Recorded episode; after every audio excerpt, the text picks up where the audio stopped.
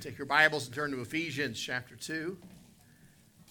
As you're turning, I want to share greetings from uh, Brother Jim Price. I talked to him, I believe it was Monday or Tuesday uh, this week. They were in Manitoba, and uh, he wanted asked me to greet the folks here. He also, uh, because they've been so busy and on the road, hadn't had a chance, but and I think he sent a letter as well, but he asked me to thank the church for the, uh, the Christmas gift uh, that we sent. Said it was a great blessing and a help. Be praying for uh, Brother Jim as they uh, continue travels and raising support. But I wanted to share that greeting with you. Ephesians chapter 2, and we're going to look at verses 4 through 10. I'm going to talk about four proofs of God's love. Four proofs. Now, there's a whole lot more than that. I was talking with Brother Colton uh, for a few moments this afternoon. We're talking about math. Uh, that's not a that's a weird Sunday afternoon discussion, mathematics, and we're talking about uh, calculus. That's an even weirder Sunday afternoon. Amen, Brother Ahmad. That's a weird afternoon discussion. And I was explaining a couple things and talking about proofs. And uh, I hated proofs. I hate proving anything in mathematics because when I did math, my brain isn't wired like everybody else's brain. Your brain works and my brain doesn't work. And uh, my circuits are wired all different. And uh, I can find the answer, but I don't follow the same path you, you followed to get it. And uh, I used to go back and forth with my math teacher over some of my proofs. Uh, and I would say, Look, is my answer right or not? Yes, but you couldn't have got the answer the way you did it. I said, Look, did I get the answer right or not? And we would go back and forth, and I, I probably should have been a little more uh, submissive to her, but uh, I, I didn't like showing proofs. God likes to show proofs. And by the way, He proves every day His love for you. His mercies you new every morning. Amen. Every morning when you see the sun come up, teenagers, did you know that that thing, the, the, the, bright thing up in the sky, it actually disappears at night and it comes back up early in the morning? Uh, it's not always in the sky, but when it comes up every morning, uh, it's a reminder that he rose from the dead, a reminder of his love for us. We, we could look at hundreds and thousands of proofs tonight, but I, just in this one little passage in Ephesians chapter 2, I want to take a few moments uh, just to enjoy uh, some time together in his word, uh, just to relish in what God's done. Uh, just to praise Him, just to worship Him tonight. Look with me here, Ephesians chapter 2, verse 4. But God, who's rich in mercy for His great love, wherewith He loved us, even when we were dead in sins, hath quickened us together with Christ. By grace ye are saved. And hath raised us up together and made us sit together in heavenly places in Christ Jesus that in the ages to come he might show the exceeding riches of his grace and his kindness towards us through Christ Jesus. For by grace are ye saved through faith. And that not of yourselves, it's a gift of God, not of works, lest any man should boast. For we are his workmanship, created in Christ Jesus unto good works, which God hath before ordained that we should walk in them. Let's pray together. Lord, my heart tonight, my desire is that we would worship you and glorify you this evening. Lord, you're worthy of our praise.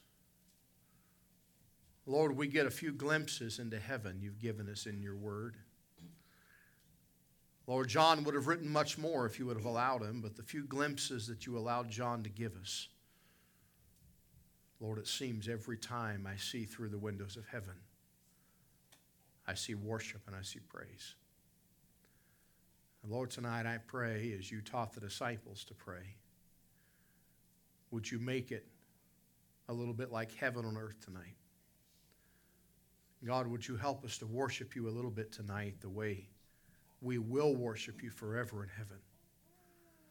Lord, someday we will bow before the throne and cry out with the angels and cry out with the saints of God Worthy is the Lamb.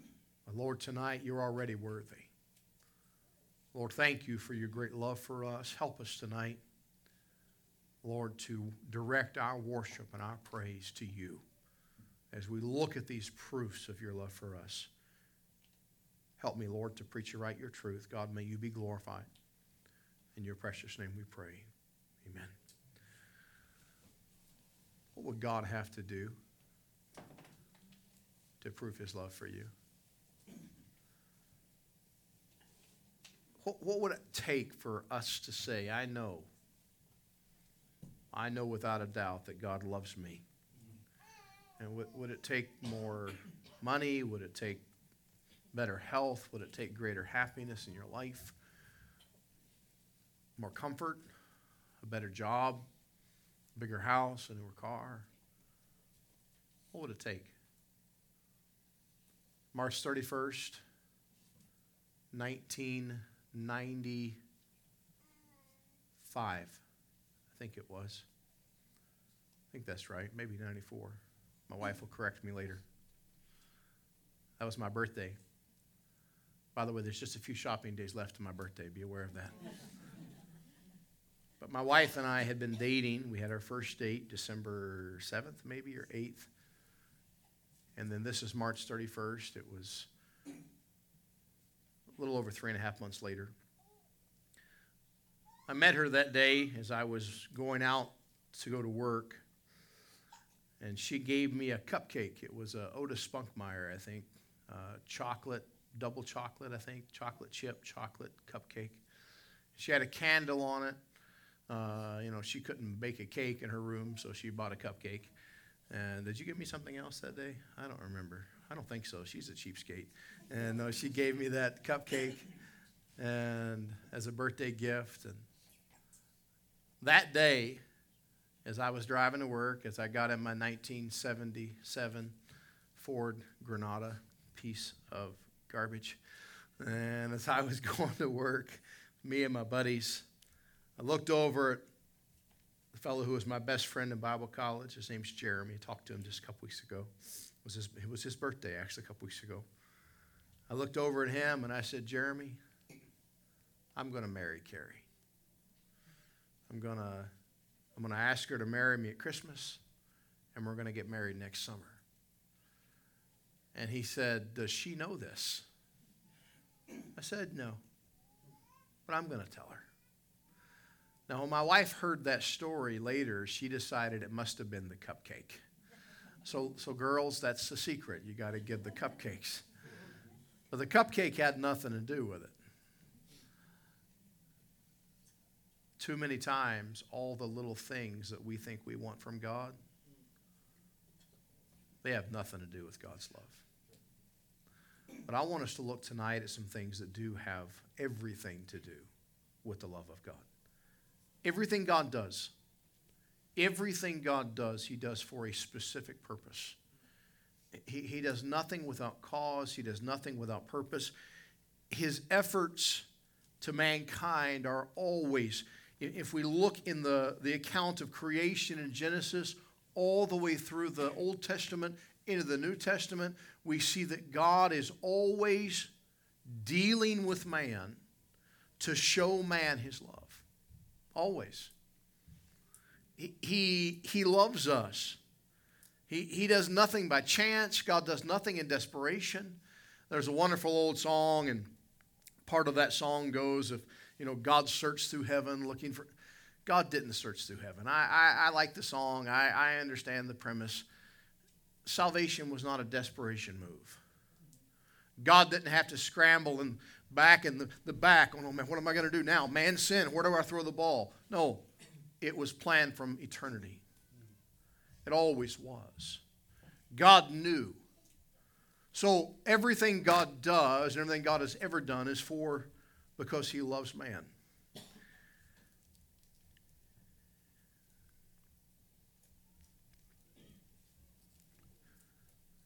God never throws anybody away.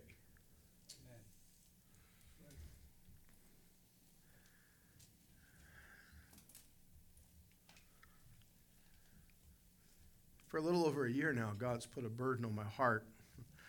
I'm going to have to do something about it pretty soon, but God's burdened me to, to do something that is pretty outside my normal wheelhouse. But I'm, I guess the Lord's going to, I'm either going to do it or God's going to kill me, probably.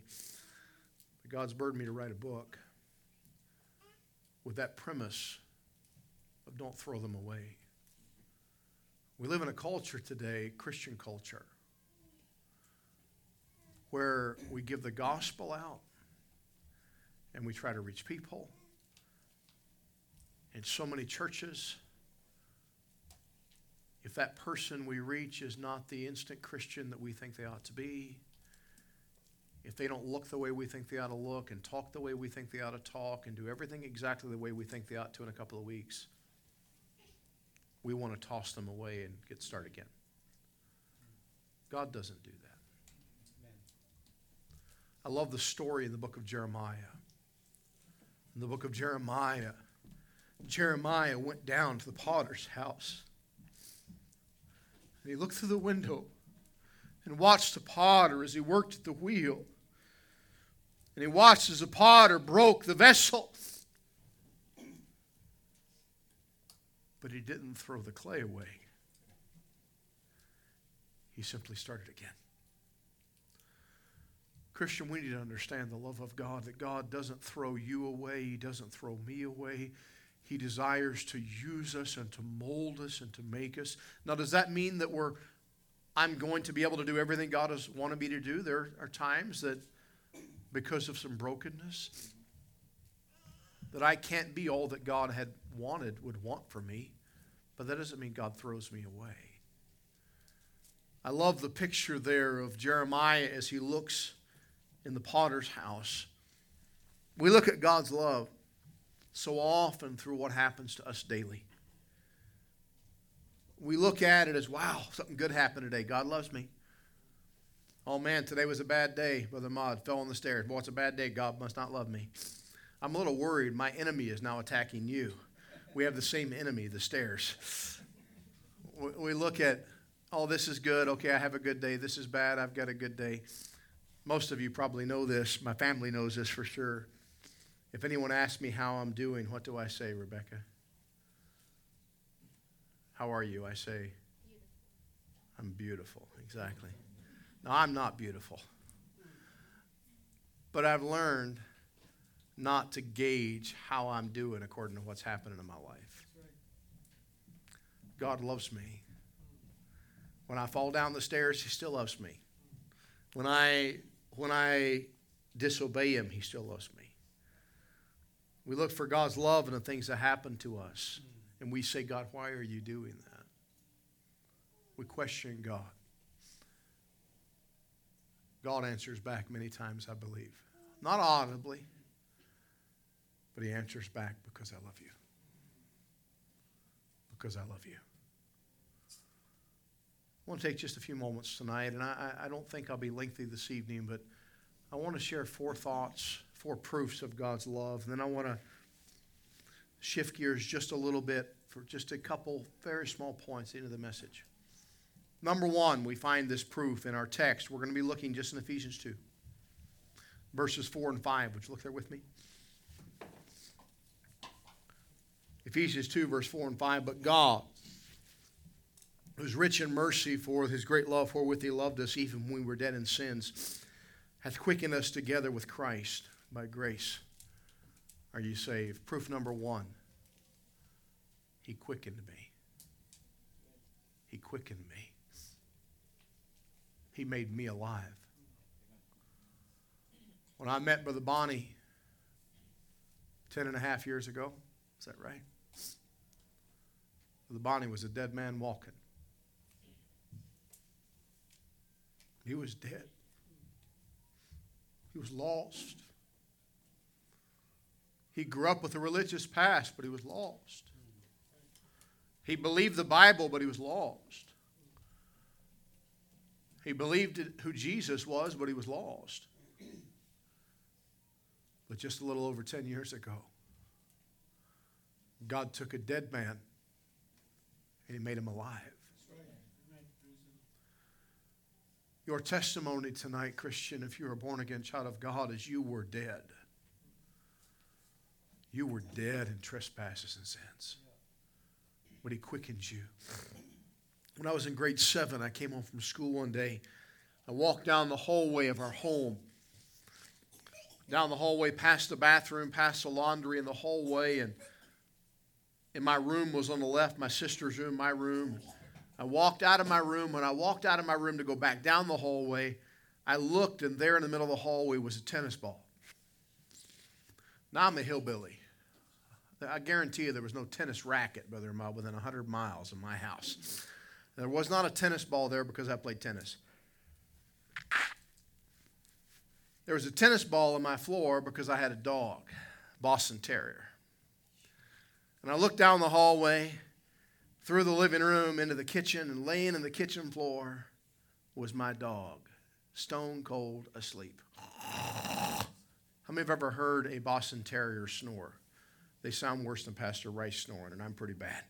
He was snoring, he was out of it. And in my little juvenile 12 year old brain, I hatched a plan. I thought, how cool would it be to line up that tennis ball, kick the tennis ball down the hallway, hit the dog, wake him up? I mean, that's, that sounds fun, doesn't it? So that's my plan. So no shoes on in the house. You know, I ran back to kick the tennis ball, and I kicked it about three inches before you got to the tennis ball on the ground. My big toe snapped in half. The bone broke, and the bone went through the toenail. Blood began to forcefully. Colton, you having you having trouble yet? I know it's He's, a, he's very visionary when he hears. Blood is spraying, and I began to scream. My loving mother, she's probably watching still, uh, she yelled at me to be quiet. She might have even said a, a, real foul word like, shut up. I don't know what she said, but she's, what's wrong with you? Be quiet. What are you screaming about? My dad was on the roof of our house. He was working on fixing the roof on the back porch. My dad heard my scream through the roof and he knew something was horribly wrong. My dad jumped off the roof. I don't mean he took the ladder. He jumped off the roof, came in the house, came in, and there I am. Blood squirting. They took me to the hospital.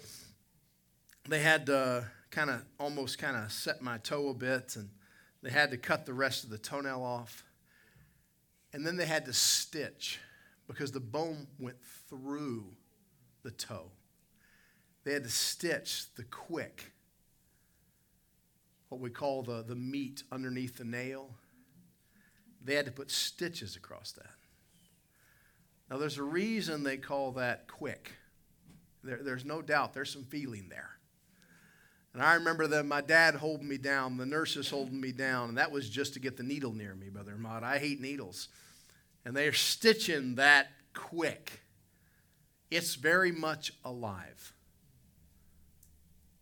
You and I were dead, in Christ, dead without Christ. But He made us very much alive. How do I know God loves me? A lot of reasons, but I can look here in this passage and tell you tonight that God loves me because He quickened me. He made me alive. He gave me spiritual life. He's quickened us in Christ Jesus, the Bible says.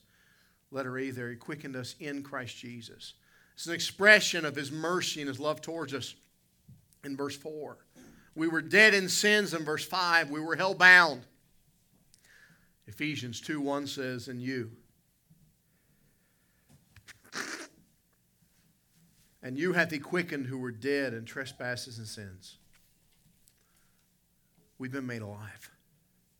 I like the way Matthew Henry says it. Matthew Henry, uh, commentator of years gone by. Matthew Henry said, Grace is the soul. Grace in the soul is a new life in the soul. As death locks up the senses, seals up all the powers and faculties, so does the state of sin. As to anything that is good, grace unlocks and opens all and enlarges the soul. Observe, a regenerate sinner becomes a living soul. Amen. Praise God for that. He lives a life of sanctification, being born of God. He lives in the sense of the law, being delivered from the guilt of sin by pardoning and justifying grace. He hath quickened us together with Christ. Our spiritual life, Mr. Henry said, Our spiritual life results from our union with Christ. It is in Him that we live. As Jesus said, Because I live, He shall live also. How do I know He loves me? From this passage, because He made me alive. He gave you life, He gave you spiritual life. John 3:16 for God so loved the world that he gave his only begotten son that whosoever believeth in him should not perish but have everlasting life. How can we question the love of God? When he said I love you this much. Oh, I wanted more, God. He gave you everything. He gave everything that you and I might be alive. That we might have life eternal. Greater love hath no man than this, the Bible says in John 15. That a man lay down his life for his friends. Romans 5 8, but God, and I love this verse, probably one of my top 10 favorite verses in the Bible. But God committeth his love towards us, and that while we were yet sinners, Christ died for us. Not while I was getting better, not once I became spiritual, not once I cleaned up my life, but while I was yet a sinner, Christ died for us. I didn't have to improve myself. Matter of fact, it wouldn't have made a difference if I did. I didn't have to prove to him I was lovable. Why? I'm not lovable. He decided to love me. He loved me as I was. He died for the ungodly. By the way, He died for those that we wouldn't die for. When you think of the, the most evil and vile people in our world and in the past, we think of people like Timothy McVeigh, became popular this last year, and uh, pop culture. Can I tell you that as wicked and vile as the crimes that Mr. McVeigh committed, he, I'm sorry, Mr. Dahmer and Mr. Mr. McVeigh bombing the tower. Uh, Mr. Dahmer is who I was thinking of, who killed and ate people and stored body parts, as wicked as all that was. God said, I, I'm, i want to make available to him salvation had he trusted Christ. Charles Manson, the vilest person you can think of in the world that we go, oh, that, pff, that's wicked. You know what God says? I love them. I love them. He wants to make them whole. He wants to quicken them. We live in a system that knows nothing of love. We know a perverted understanding of love. But I want to assure you tonight that God loves you. And He doesn't love you because He wants to get something from you. He doesn't love you because he, he's, he's trying to uh, earn something. He just loves you. And His love isn't temporary, it's everlasting. It's forever and forever and forever and forever. How many of you have ever eaten something that you love so much, you ate so much of it, it made you sick and you didn't want to eat it again? You ever been there? What was it, Josh? My food? oh, as a boy, I, I like sauerkraut. How many of you like sauerkraut? We made sauerkraut when I was a boy. I like sauerkraut. I think sauerkraut's awesome, Brother Mike. It's good stuff. I still like it. But as a young boy, about nine years old, I decided to eat a whole jar of sauerkraut. And I ate a whole jar of sauerkraut. I should have good gut bacteria the rest of my life, Brother Krim. I was sick. I was real sick. I mean, sick, sick, sick. I didn't want to eat sauerkraut for a long time. God never gets sick of you, He loves us with an everlasting love. 1 John 4 Whosoever shall confess that Jesus is the Son of God, dwelleth, God dwelleth with him, and he and God. And we know and believe the love that God hath to us. God is love. And he that dwelleth in love dwelleth in God, and God in him. God's proven his love through his son Jesus Christ. Number two, the number two proof we find here in this passage quickly tonight, which we find in verse 6. He hath raised us up together and made us sit together in heavenly places in Christ Jesus. Proof number two tonight, he raised me up. He raised me up. He raised you up. You know, remember when Jesus Christ was nailed to that cross, all of my sin, all of your guilt and my guilt and your sin and my sin was placed on him. All of it. I don't believe for one second that Jesus made a limited atonement. Amen. Those that would try to pervert the gospel to say that Jesus only died for a certain portion of sin, can I tell you that if that were true, then Jesus Christ is a liar. right. And we ought to burn this book because he said, Whosoever shall call upon the name of the Lord shall be saved. Amen. If the Bible doesn't mean that, if, if it doesn't mean everybody, if there's someone who, no, he didn't die for your sin, he died for yours and not for yours, then God's a liar. And he's a charlatan, and he can't be trusted. Rather, he died for all. He bore all sin, every bit of it. All of sin. It was, it was on him on the cross. It was, hold on, when he came off of that cross was buried with him. Was buried with him.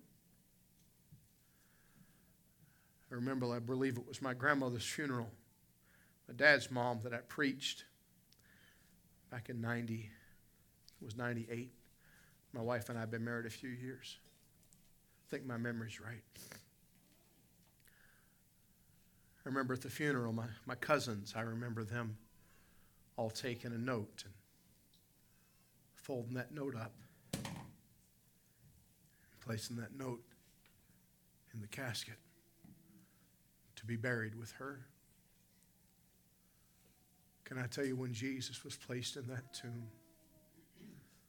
your sin was placed there with him. The sin that he bore on Calvary, he took to the tomb. So, Pastor, what's the big deal about that? What's the big deal about Jesus taking my sin to the tomb because he didn't stay there. He rose again.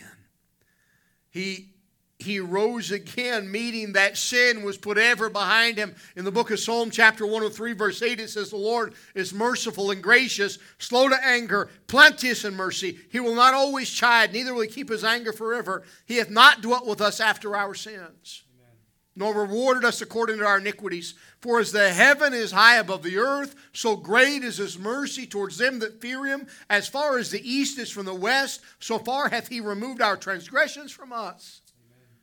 Like as a father pitieth his children, so the Lord pitieth them that fear him. For he knoweth our frame. He remembereth that we are but dust.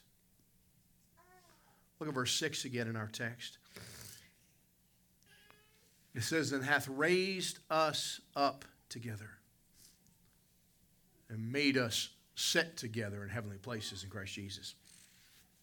I want you to notice that phrase, hath raised us up together. Can I tell you, those that know the English language better than I do, will tell you that that phrase there uh, is something that is past tense. Not he's going to, but he already did. He hath raised us up. So, preacher, when did that happen? When did he raise me up? Three days and three nights after they placed the body of our lovely Lord on the ground. When he rose again, you were raised with him. I was raised with him. He was raised incorruptible. Guess what, Christian? I was raised incorruptible in him. I know he loves me. I see the proof of his, of his, love. He, he quickened me. He made me alive. He raised me up with him. If you will, I was nailed to that cross with him. I was buried with him. I was risen with him. He brought within the redemption of our new creation. I'm not just saved from hell. And I praise God I'm saved from hell. I'm glad I'm not going to hell, but can I tell you, can I tell you tonight that salvation is not just fire insurance from hell. I, am glad that I, there's no chance that I can go to hell. I had, I had two people yesterday tell me to go to hell. Brother Mud. I had one person tell me to do things that were physically impossible. I had, had some very rude people yesterday. But two different people told me to go to hell yesterday. That was their words. Now, I didn't say it. I, I, I, here's what I said I said, God bless you. that was my answer as I was trying to get my gospel track. But what I wanted to say was, I couldn't go to hell if I wanted to. Sorry. I'm sorry you want me to go there, but I can't go. I, I have, I'm saved from hell, but I am saved to heaven. I am raised up.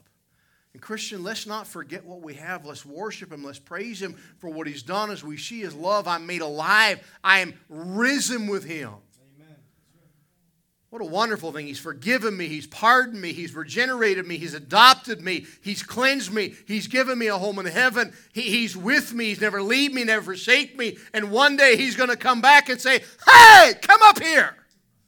And I'm going. How wonderful. I'm risen with Him. All of this is done in Christ Jesus. So here's the question Why do we live like we're part of this world?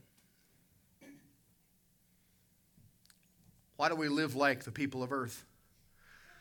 When Carrie was giving birth to Rebecca, it was a very, very traumatic experience. It was very difficult. It was very uh, dangerous few moments. The doctor came, tried one last procedure, and she told me, she said, Mr. Rice, if this doesn't work right here, right now, on this bed in this room, I am doing emergency cesarean section.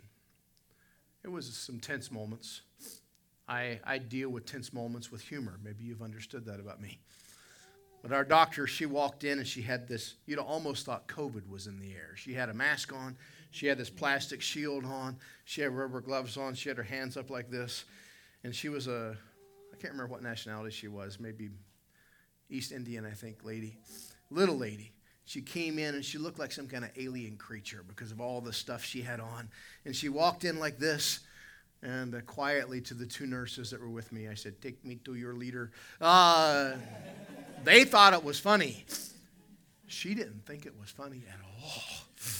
Uh, Rebecca thought it was funny. She was laughing in the womb, but they didn't think it was funny.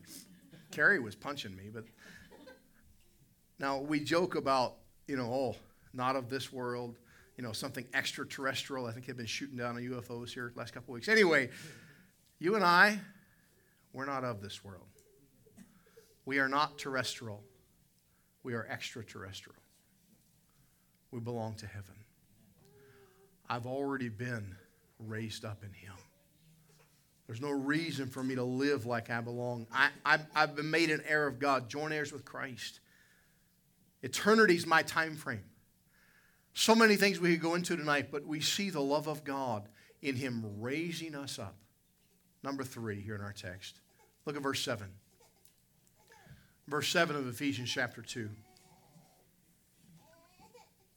That in the ages to come, he might show the exceeding riches of his grace and his kindness towards us through Christ Jesus. Number three tonight, we see here that he shows grace, he shows kindness. Amen. Now, if I'll let Brother Eric be God tonight. His wife would never hear the end of it if he got to be God. But if Brother Eric were God, and somebody came up and smacked him in the face. I mean, just pop. Brother Eric's a mild mannered, genteel gentleman. But I have a feeling if you pop Brother Eric in the face one too many times, he's not going to show grace and kindness. There's going to be a point, like, like Popeye. How many of you remember Popeye? Uh, Mark, you said your dad said Popeye was your favorite. That was my favorite cartoon as a kid. Chicken. Popeye's chicken. That's my favorite chicken now, but Popeye was my favorite cartoon as a kid. And Popeye had the phrase, I've stood all I could stand, and I can't stand no more. And he'd be pushed just to the edge until finally he was ready to fight. Let's just be real honest. if you were God and you had to deal with you, there would come a point, the point would have come a long time ago where I would have said, Brian Rice, you're done. And yet God shows me grace. He shows me kindness. Amen. What is grace? God's riches at Christ's expense. Grace, getting something good I do not deserve. Kindness, why?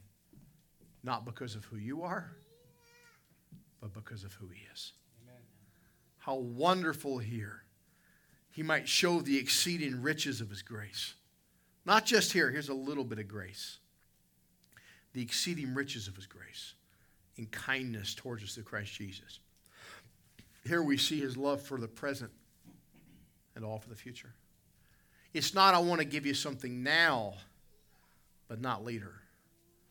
He wants to give us all throughout our relationship with Him and through all eternity grace, kindness. God shows His love every day. Every day. It is of His mercies that we are not consumed. Mr. Edwards, Jonathan Edwards, that preached during the Great Awakening, Mr. Edwards, who typed out or wrote down, not typed, he, he wrote down his messages. He was very poor of seeing. He would write his messages out word for word. He was not an orator, he was not a great public speaker. He would write out word for word his message. And it said of Mr. Edwards that he would bend his head where he was face to face probably, probably have macular degeneration, some sort of vision problem, as he would get very close to his notes and he would read them. It said in a monotone voice, Brother Ahmad. It wasn't about the preaching of Jonathan Edwards. It was about the Holy Spirit of God that led Mr. Edwards to preach the holy book of God. And as Mr. Edwards would preach, his famous sermon, Sinners in the Hands of an Angry God, people, not at the invitation.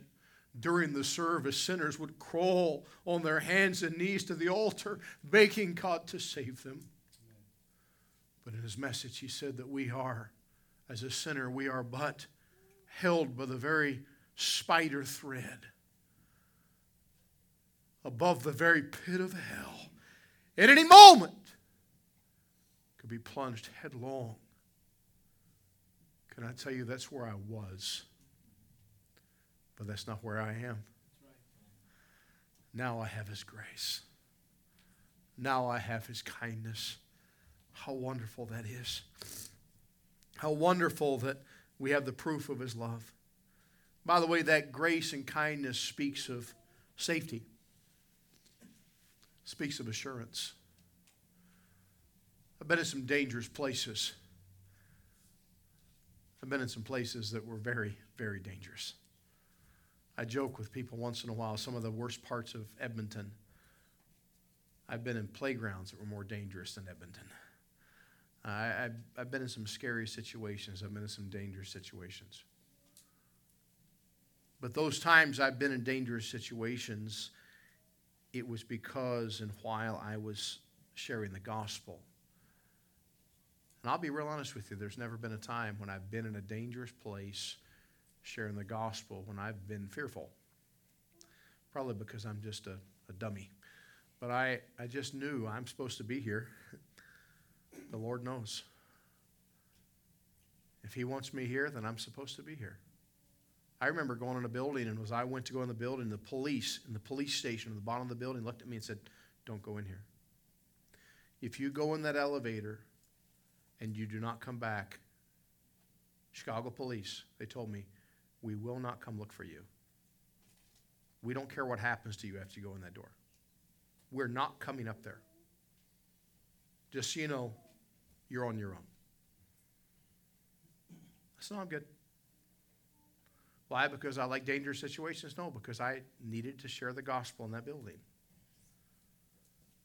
Can I tell you that God's grace and kindness are enough? Does that mean that I'm always going to be safe? No. But it means I'll always be where God wants me to be. I'll always be in his will as long as I trust him. By the way, Peter, when he was crucified upside down, he was in God's hand. So, but Pastor, hold on a minute. That's pretty dangerous. That, that's not a good thing. He glorified God even in death. We get so hung up on our perceived safety and our perceived enjoyment of life that we forget that it's about God's glory, God's blessing. We see his kindness, we see his grace. The Bible says in Jude, now unto him that is able to keep you from falling and to present you faultless before the presence of his glory with exceeding joy. By the way, let me, let me stop here just a moment. This isn't the message, but just in case there's anybody here that's struggling with this understanding of eternal security, if you think that you can lose your salvation, then you think God is not able. The Bible tells us right here, He's able. Now, what does it say about God if He's able to keep you and He doesn't? Either He's a liar or He's evil. True? One of those things has to be true. So, for me to believe, I'd have to throw away so many doctrines, but for me to believe that I could lose my salvation, I've got to either accept that God is evil or God is a liar. That's it. There, there, there's, you can't rectify it any other way. He's able. He's able to keep me from falling, to present me faultless before the presence of glory with exceeding joy. Jude 25, to the only wise God, our Savior, be glory and majesty, dominion and power both now and forever. Amen. Number four, lastly tonight, verse number 10 in our text, Ephesians chapter 2 and verse 10. For we are his workmanship, created in Christ Jesus unto good works, which God hath before ordained that we should walk in them. Number four tonight, as we see the next proof of God's love for us. He created you. Not only did He create you, but He created you for good works. Good works. For good works. I, I, I love this thought. And number one, we're His workmanship. We're His workmanship. I haven't for years, but years ago I used to build, I used to do some bowyering. How many of you know what bowyering is? Brother Darren's done some bowyering. Uh, I, I used to build longbows. And I, several years ago now, probably 16, 17, 18, 19, maybe 19 years ago, I decided to build one for my dad. And I didn't use fiberglass, I used God's fiberglass. Many of you know what God's fiberglass is? Bamboo and I, I did a tri-lam bow, and I built it out of the front of the bow, the side when you pull the bow, the side people see facing away from you was raw bamboo. And then two other laminations glued together in a caul and a form. And uh, after I glued it into the shape I wanted, then I, I cut it down to shape and profiled and sanded, and I finished that bow. I created it, I crafted it. I wrote, I think, on the top, bottom limb or top limb, I can't remember, facing the person holding the bow, two letters inside of quotation marks a P and an A. How many of you know what that stands for? Paul. That's what I call my dad most of the time. I call him Paul. One time we're out soul winning together 20 years ago in a church van in West Virginia, and I said something, I called my dad Paul. And as I got out, one of the men said, Marcus, is your first name Paul? I always thought your first name was Marcus. Uh, but I wrote Paul on that bow. I, I created it. It was crafted by me. It was a gift I gave to my dad. Now, most likely that bow will never be worth millions of dollars. Uh, because I'm not a sought after bowyer. I'm not a well known crafter of bows. Because I made it has no intrinsic value to anyone else except my dad. However, there are some things in this world that are much more valuable because who made them? Many years ago, I was sent a gift from a man that I never, I've still never met. A man that I had helped with something I met online, and he decided to send me a gift. He was driving through the area where I grew up, and general area, probably within 10 miles as the crow flies across the river from where my family live. And he stopped in a little country store, little everything store, gas station. Uh, Lois knows what I'm talking about. Little general store of everything. They don't exist much up here, but little place, probably half the size of this building inside. And just a little bit of everything. You go in, you can get a few things, and that's it. In the back of the building, there was a, a little wood burning stove, a little potbelly stove, and some chairs where you go and sit and play checkers. That kind of place down south. Most of you have no idea what I'm talking about. But anyway, they, there in that area near the wood burning stove and the checkers, there was an old tub. I think it was an old uh, bin of some kind, maybe a vegetable bin, maybe an old barrel, actually, come to think of it. He told me, but there's a bunch of just old things in there. And there was an old knife, an old hunting knife. And this guy saw that old hunting knife in this little general store in this little town near where he knew that I was from that area. And he thought, I want to do something nice to pay him back. He paid a few bucks, maybe 20, 30, maybe 50 bucks. I don't remember. He bought this old knife. It was in a ratty sheath that was falling apart. The knife was pitted and old. And he sent it to me as a gift, and I, I was overwhelmed. That's really neat. That's really awesome. Really cool old knife. And thanks to the wonders of the internet and the interwebs, I began to look, and there was a name on the knife. The name was Morseth. I began to Google Mr. Morseth. I began to look for the knives that he created that looked like that, and I began to learn something that caused me to message that man and say, Sir, I cannot accept this gift. I, I need to mail it back to you. I realized that that knife, although it was rough and although it was a little ugly and although the sheath was falling apart, it was very valuable.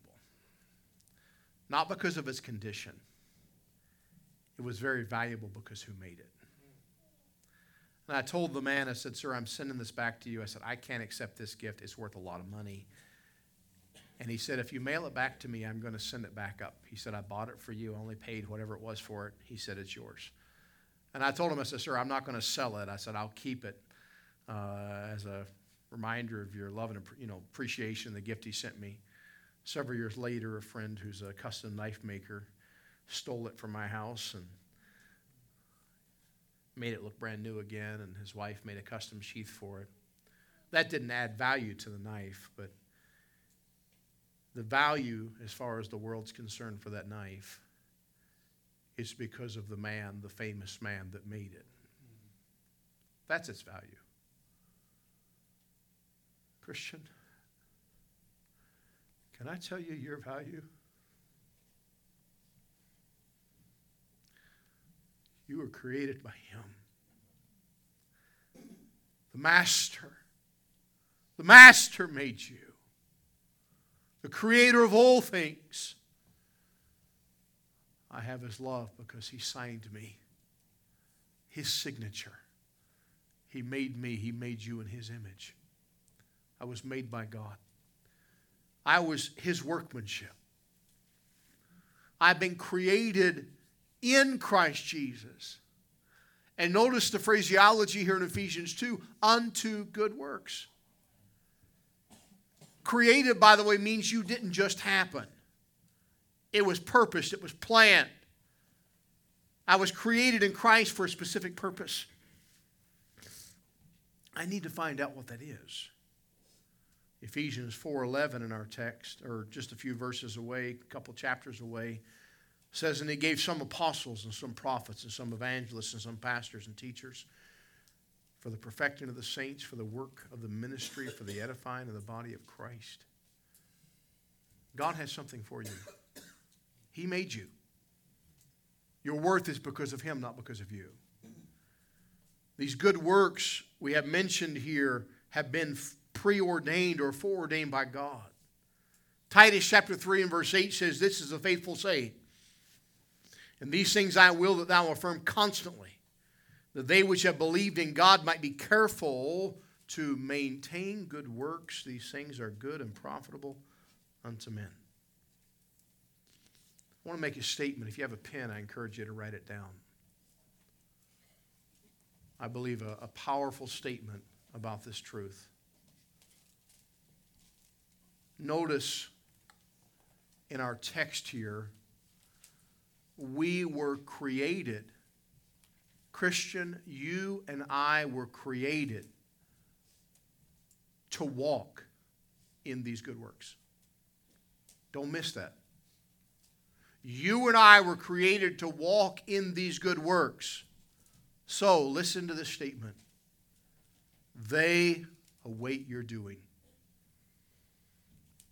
God, created you to walk in those works. Can I tell you that they're waiting on you? They await you to do them. They await me to do them. By the way, when I do obey the Lord Jesus Christ, when I follow Him, when I honor Him with my life, I am realizing every step, every work, everything I do is a reminder God loves me. God loves me. I've got a dear friend who got saved out of serious alcoholism and drunkenness and drugs and horrible, horrible life. Him and his wife, before they got saved, they used to get high on drugs and get angry at each other and shoot at each other with pistols in the house. And I don't mean they were pretending, I mean they were trying to kill each other. But they would get so high on drugs that amazingly God spared them. They didn't. Several times they tried to kill each other. Somewhere tonight, Brother Hicks is standing behind the pulpit like this, preaching the Word of God as an evangelist in the southern U.S. Every time he opens the Bible and lays it on the pulpit, it's a reminder. He used to be laying down lines of cocaine. He used to be laying down empty beer bottle after empty beer bottle. He used to be picking up the pistol and trying to kill his dear wife. Praise the Lord. God created him and ordained him to walk in good works. It's a reminder, Christian. I give that example because it's easy for you to see and, and see the difference. But I hope tonight you understand that the difference is in you as well. It's in you as well. So, Pastor, I, I was never a drunkard. I, I was never a drug addict. I never tried to kill my wife. Well, maybe I tried to kill my wife. But I, I, I didn't do those things. Remember, you were dead in trespasses and sins. He made you alive. He didn't just make you alive to make you a scarecrow to do nothing. God made you alive unto good works. And they're waiting for you to do them. Just a couple of thoughts as we close here tonight. How do we walk in good works? How do we walk in good works? Very, very quickly. By showing gratitude for redemption. Amen. By showing gratitude for redemption. Giving Him praise for what He's done for us, for dying on the cross, forgiving our sin, placing us in the heavenlies. What if you were unsaved on your way to hell tonight? That's where you'd be without Jesus Christ. How do we walk in good works? By showing gratitude for redemption. Next, number two, by surrendering to sanctification. By surrendering to sanctification. I shared the story of my big toe breaking in half. They had to stitch it up. I didn't want them to stitch it up. I didn't want to surrender to have it stitched up my dad and a bunch of nurses had to hold me down. so they could stick needles in me and then they could sew me up. But it needed to be done. It had to be done.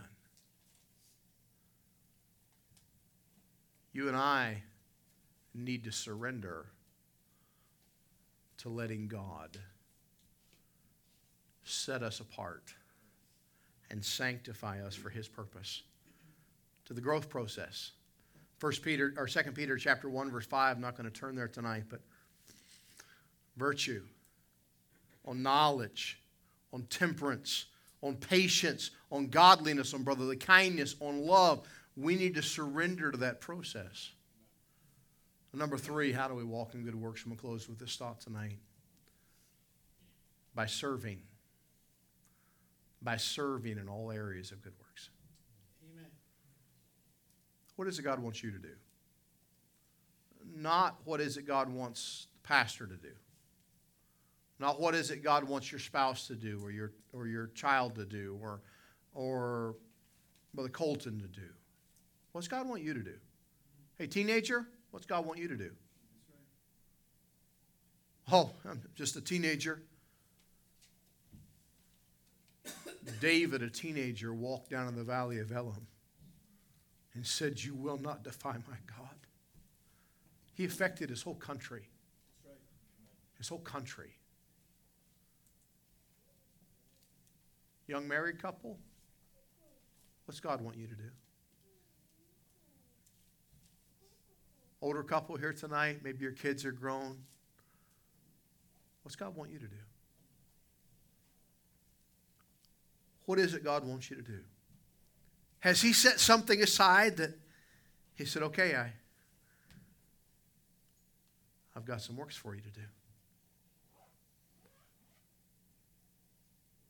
At least once a week, sometimes a couple times a week, Colton and I will sit in my office, our office now. And I'll say to Colton, hey, here's some things I want you to do this week. He'll pull out a notebook and I'd like to get this, this, this, and this done. Here you go. Now I may ask him, hey, did we get that done? Is that but that's not my work. That's his work. I believe God has work for you. He has good works for us. He, he's got them set aside. He created you unto good works. When God calls, just like little Samuel, days gone by. Won't you answer? What do you want, Lord? Okay. You know why you don't want to answer? Because you don't want to do what God wants you to do. I know. You know why? Because I don't always want to do what God wants me to do. How do we walk in good works? By serving in every area. Let's pray. Lord, thank you for the opportunity tonight to walk in the works that you've prepared for us. Lord, we could spend so long talking about the proofs of love that you have for us. Lord, I praise you. I thank you. I want to worship you tonight for your goodness and your love. As well, Lord, tonight I want us to walk in those works you have for us. Lord, I believe with all my heart tonight that you have prepared some works for every one of us. And Lord, a lot of them don't get done because you prepared them for us, for no one else. God, would you help us to be surrendered tonight? Help us to walk in them. Help us to surrender to sanctification. Help us to praise you for our redemption. God, may we walk in that love that you've proven over and over and over again in Scriptures. Lord, would you be glorified tonight during this time of invitation as we set aside some time just to worship you, to praise you, to yield to your purpose. May that be the case. In your precious name we pray. Amen. Remember the Colton. Let's sing together 301. Only trust him. Number 301.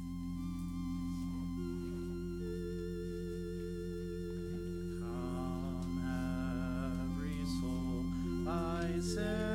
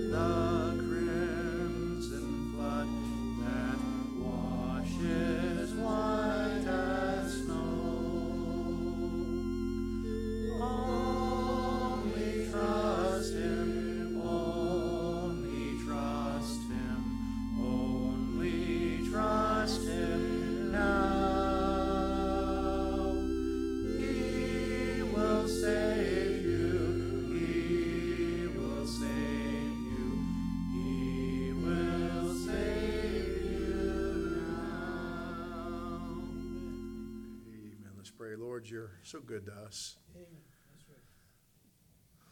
Lord, we offer our praise and our worship to you, for you're worthy of it.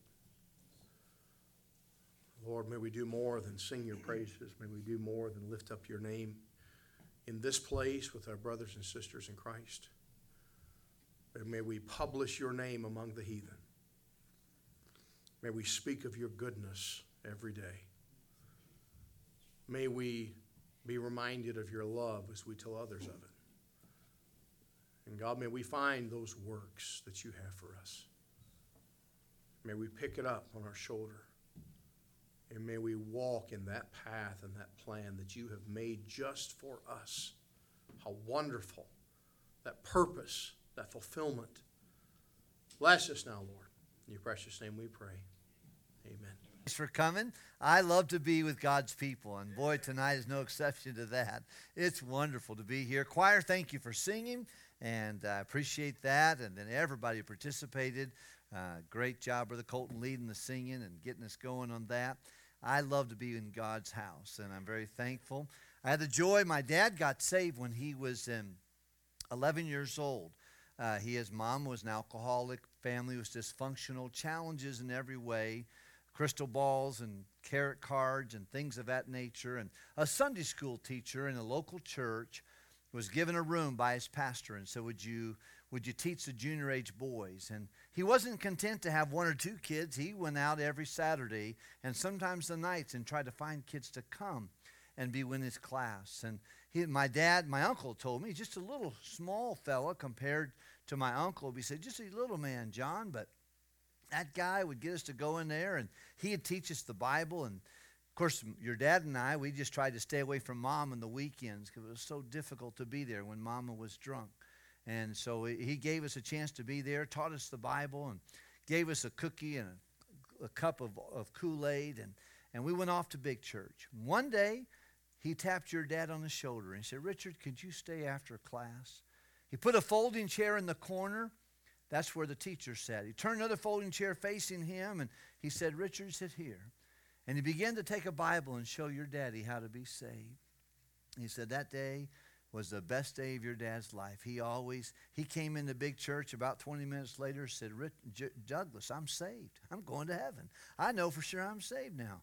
I'm going to heaven. Douglas, you're going to hell. You're not saved yet, you know? And he was giving it to him. He said, Richard, we're talking, let's listen in church here, man. You know, and all week he was so excited. He went home and told mom he was saved, and mama was drunk, and she said, No, you can't be saved. The Bible says you have to be 12 to be saved, and you're still 11. and uh, he said, No, mama, I'm saved. I know I'm saved. And that week, that week, all week long, your, your dad was so excited. I told, I told him, I said, Listen, tell the teacher, tap me on the shoulder today. I want to sit in that chair. And the next week he said, I got saved. The teacher showed me how to be saved. And of course, what a blessing to know that a local church did its job. Everybody gets saved. There has to be three factors. There has to be the Word of God because faith cometh by hearing.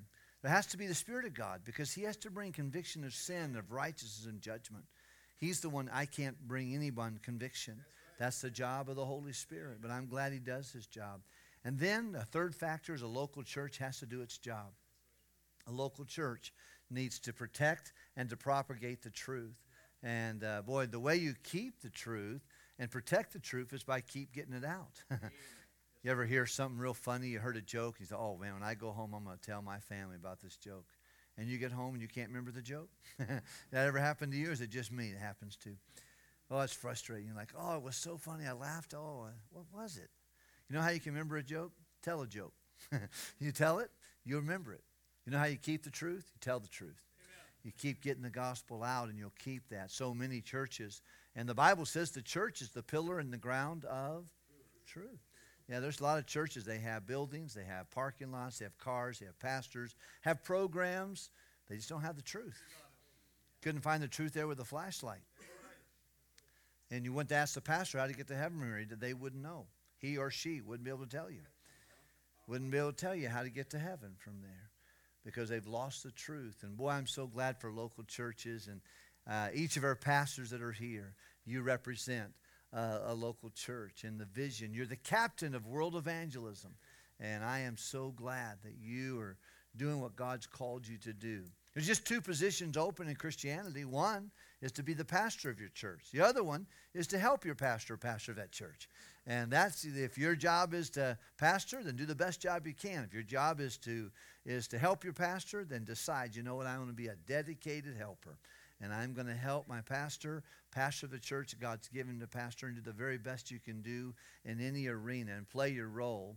And it's wonderful. Labors together with God. I've been thinking about this theme since uh, Pastor Rice sent me an email and told me this is what they're going to be doing. And and I'm excited about this. He's hoping to baptize some, someone Sunday morning and break right through that, laboring together, just break through that and uh, be excited about that.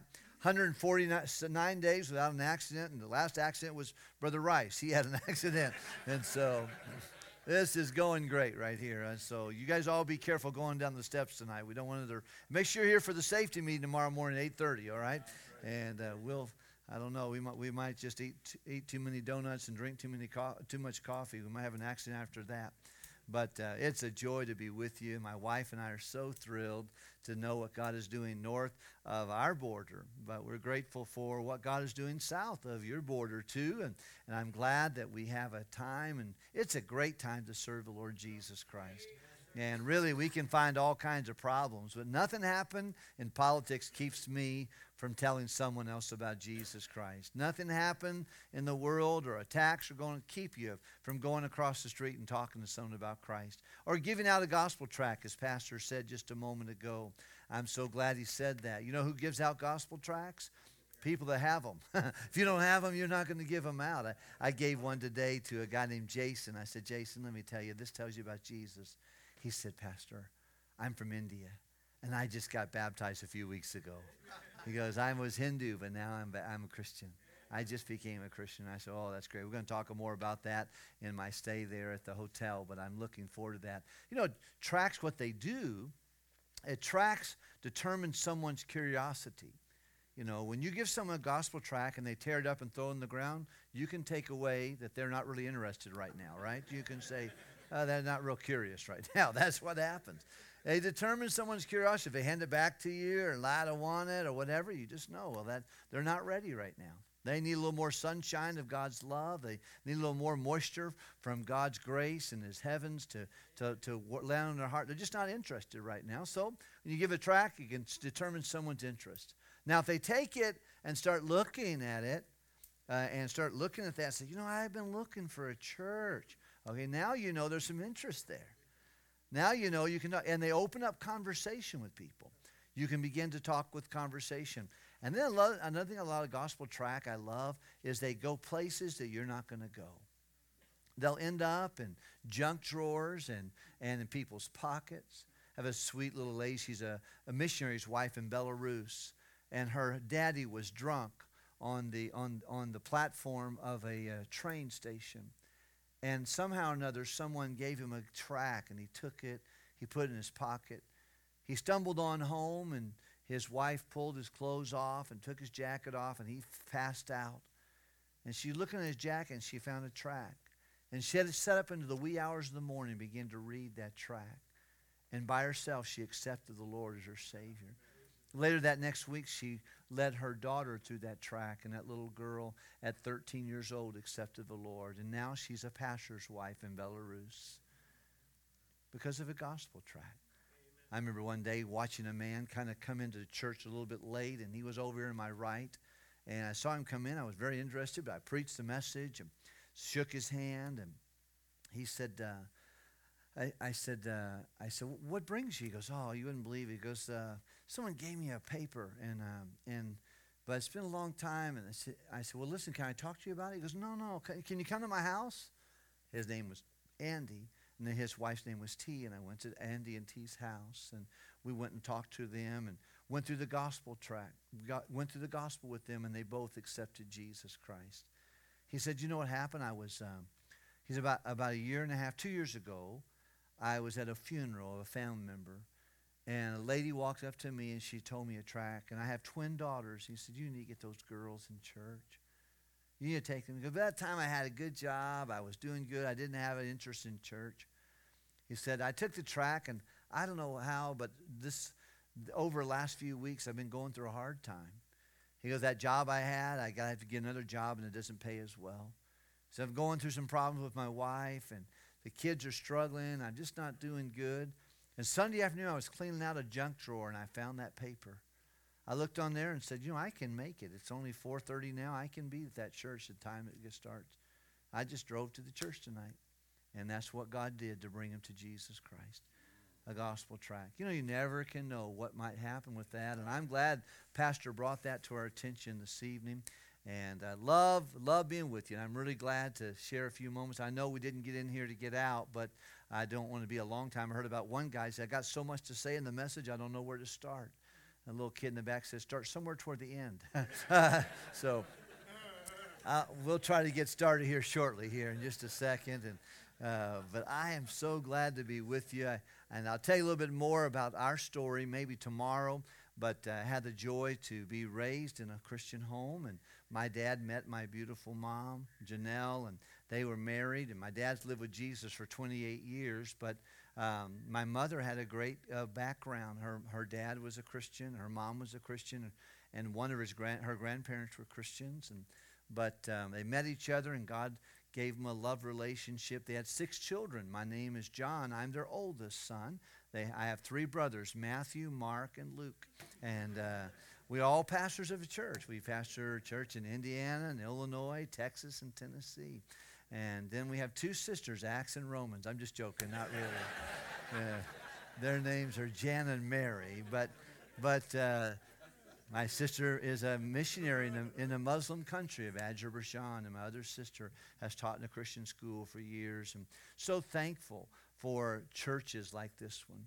And uh, my dad had happy feet, so he didn't stay in one place very long and moved around a lot.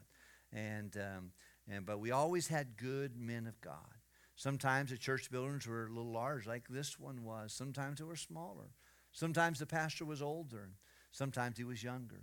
Sometimes he preached really long. Sometimes he preached really short. I like those short, short uh, messages. They had different, different styles and different backgrounds. Some went to Bible institutes, and some got master's degrees from college. One thing I just remember about my pastors, they all loved the Lord and they did the best they could do and they preached the word of god and they opened up camps and took us to camps and vbs's and, and they fixed the buildings and they put fuels in vans and buses and picked up people and took us to nursing homes like pastor arbo was telling about just a few moments. What a great testimony that is. And it just did the right things the right way for the right reasons and boy, I'm so blessed by that. I got to watch that. I never thought I'd ever be a pastor. I was a school teacher for 11 years, and I had managed to preach seven times in my 11 years after I finished Bible college until I until I became a pastor. And uh, three of those times I was so nervous I got sick and threw up. And it was miserable. And the other four times, the audience got sick and threw up, you know, and it wasn't, it wasn't pretty. But I was grading my high school English papers, and, and on April the 18th in 2000, and a phone rang. I picked it up, and it was a deacon of a church, and they had not had a pastor what would be 13 months without a pastor. And uh, they said, really, everything, everyone is here is here because they want to be here. Everybody else has kind of left, and wonder if you would be willing to come and be our pastor. And I said, well, you know, I'll pray for you, but I don't think I could be your pastor. You know, I could think about a couple people that might help you. And he goes, well, we don't want your recommendations. We want you to consider being our pastor. And that changed my life. And for these last 24 years now, almost, I've had the joy to partner with my wife and God's people in, uh, in the work of the Lord. And it's a wonderful thing. It's not an easy thing. It's not always the devil. The devil's strategies have not changed to attack the shepherd so he can scatter the sheep. He's always banging away. Every pastor has a bullseye on him. Every missionary has a bullseye on him that the devil's trying to get him to sit still for a second so he can let go his arrows of doubt and hurt and difficulties. That's why you want to be a blessing to your pastor and uh, be an encouragement to them. Uh, pastors struggle. It's not easy sometimes. I'm not seeking for any sympathy. I'm just telling you. Uh, they're just you just you got to put your pants on the same way everybody else does. You're just a human being. You have a different position. But uh, pastors oftentimes they struggle with inadequacies. They don't feel like they're worthy to do it, and they're not doing a good job. And if they were doing a better job, more things would happen. They get bad thoughts that come to their mind that and, and there's always bullies and critics somebody in the congregation and somebody on the internet someone who watches the, the live stream just wants to give them an email or call them or text them and say that wasn't right or you need to study your bible more or whatever. Just always have an opinion about something. Financial pressures. Whatever financial pressures a person would have they have a more so in the ministry because God has designed money to be in the middle of things, and it's just it's challenging. It's difficult. Uh, people, you know, when they call your pastor, they, you know, no one calls, you know, call nurse, call doctor, call policeman, but they'll say call pastor. you know, someone dies, call pastor. Have a baby, call pastor. You know, want to get married, call pastor. Can't pay your rent? Call pastor. Having financial problems? Call pastor. Marriage problems? Call pastor. And you know, that's a wonderful role in the life of believers. At the same time, there's a lot of pressure that goes with that, a lot of challenges. And I, uh, I thank God for the men of God that are here. And I thank you for coming. And I'm thankful for this church, Cornerstone Baptist Church. Thank you for hosting the meeting and, and expending already. You've been taking offerings over and over and praying for the meeting. And um, I know a little bit about hosting a conference, and it's just not done on spare time and pocket change. And it, many of you who paid and taken time off work to come and be here and spend a couple days with us, thank you for coming. And uh, your presence and your participation are really big. Uh, we were going to have this meeting whether you came or not, but because you came, it's a lot better. And your presence encourages me, it encourages my wife, it encourages Pastor and Mrs. Rice, and actually everybody around you. It's just a blessing that you would take the time and effort and energy to come. We're glad to be with you. Looking forward to sharing time together as we talk about laboring together. If you have your Bibles, turn to Second Corinthians chapter number 3. 4, excuse me, Second Corinthians chapter number 4. Of course, the theme of the conference is laboring together, and that comes out of 1 Corinthians chapter 3, where the Bible tells us, Now he that planteth and he that watereth are one. Uh, and every man shall receive his own reward according to his own labor. By the way, God's looking for faithfulness, and he rewards faithfulness. Um, it's, and really, faithfulness is the key to fruitfulness. And we want to be fruitful, but the truth of the matter is, God's looking at faith. He doesn't say, Well done, thou good and fruitful servant.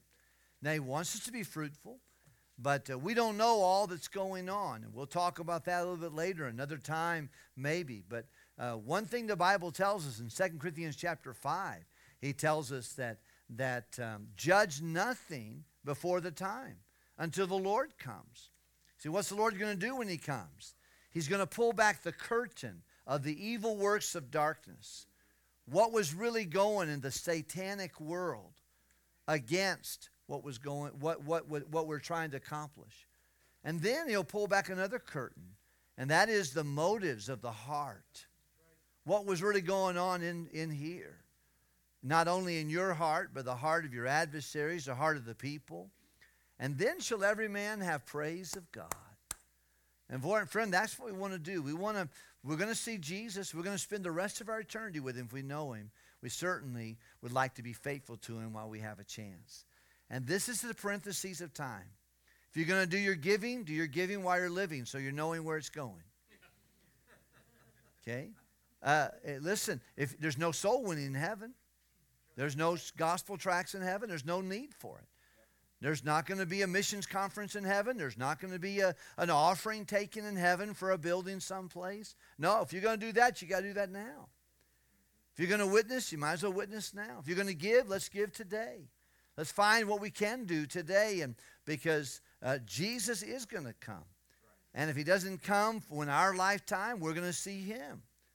And He says it's appointed of every man once to die, and after that, it's the evaluation and we'll give an account of the deeds done while in our body, while we're still breathing, what we did with our time and our talents, our, our training, our trials, our, our tribe, our, our, our, uh, our teaching.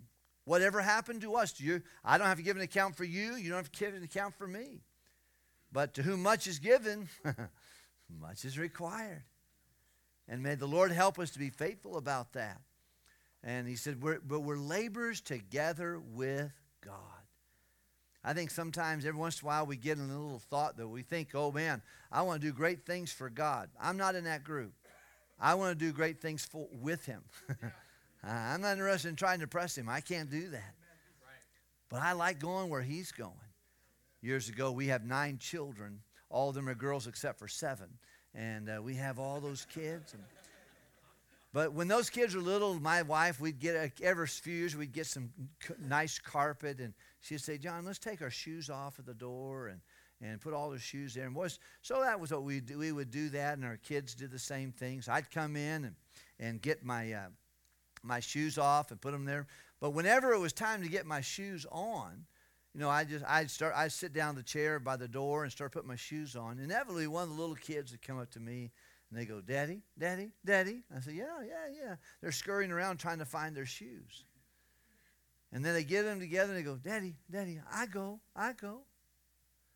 I said, Where am I going? I don't know.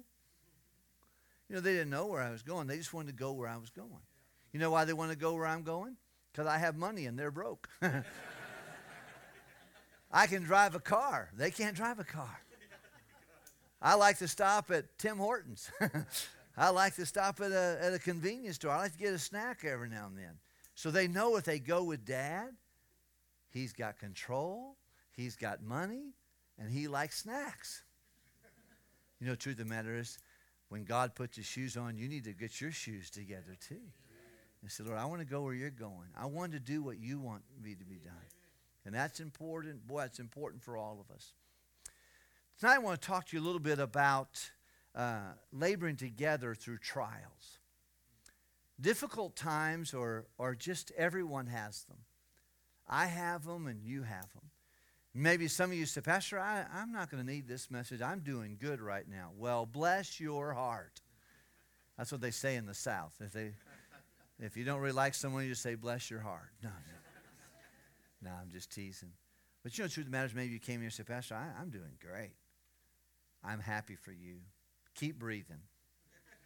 Because you're going to probably have some difficult times. You know, the Bible's all about people who had some difficult times. Uh, if you won't study, God tells the good and the bad and the ugly. He tells the good days of David. He tells some bad days of David. He says the good days of, of Saul when he was humble and his side. He talked about well, chasing donkeys. Then he talked about a time where he became presumptuous. He talks about Peter preaching at Pentecost, but he doesn't leave out that Peter cursed and denied the Lord. He tells the good and the bad. He tells about Paul and his missionary journeys and tells Paul and his big spat with, with uh, Barnabas. He kind of tells the good and the bad. Trials are reality. You can't listen to the Apostle Paul without reading 2 Corinthians chapter 11, and he goes through the litany of different things that he had gone through. Telling you what, when I look at that life, every once in a while someone will say, Boy, you rode an airplane four hours with you big, tall, lanky guy, and probably had to eat your knees. I always think about that. Uh, it's not so bad compared to the Apostle Paul's shipwrecks. I think I'll just take an airplane ride for three hours. It's not that big of a deal. But boy, he went through some difficult times. And Apostle Paul tells a little bit of a strategy that he goes through when he's laboring together with the Lord through some difficult times. We'll talk about that a little bit tomorrow with the pastors and the men laboring together through distractions and frustrations and attacks and difficulties. It, it comes. What did the Apostle Paul say? Well, if you would please look at 2 Corinthians chapter number uh, 4, and let's read this if we can. If you're comfortable, uh, I want to make you uncomfortable, okay? I'm going to ask you to stand one more time, if we can, please. You heard what the pastor's job is to do to comfort the afflicted and to afflict the comfortable. and so let's look at this real quickly, if we can. Verse number 8.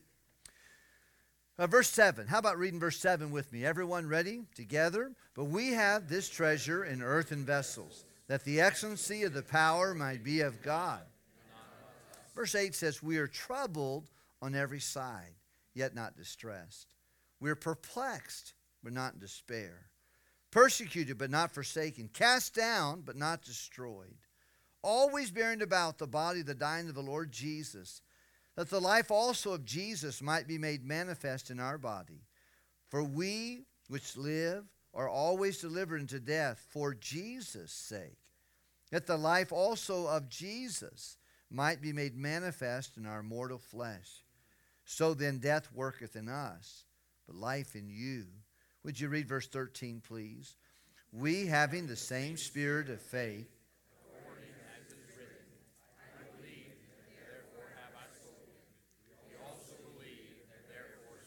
knowing that he which raised up the Lord Jesus shall raise up us also by Jesus, and shall present us with you. Verse 15 for all things are for your sakes. Redound to the glory of God. For which cause we faint not, but though our outward man perish, yet our inward man is renewed day by day. Verse 17 and 18, let's read together. For our light affliction, which is but for a moment, worketh for us a far more exceeding, while we look not at the things which are seen but the things which are not seen. For the things which are seen are temporal, but the things which are not seen.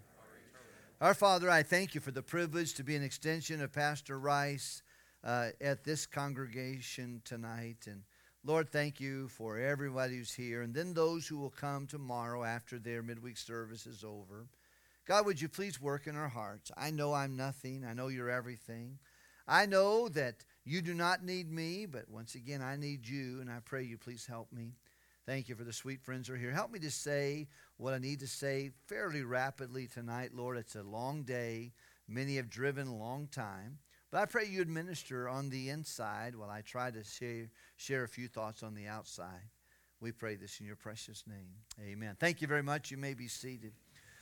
The Apostle Paul is spending the first part of 1 Corinthians chapter number 4 talking about the wonderful privilege of getting people the gospel of Christ. All things are that because we have been given the, the gospel message in earthen vessels.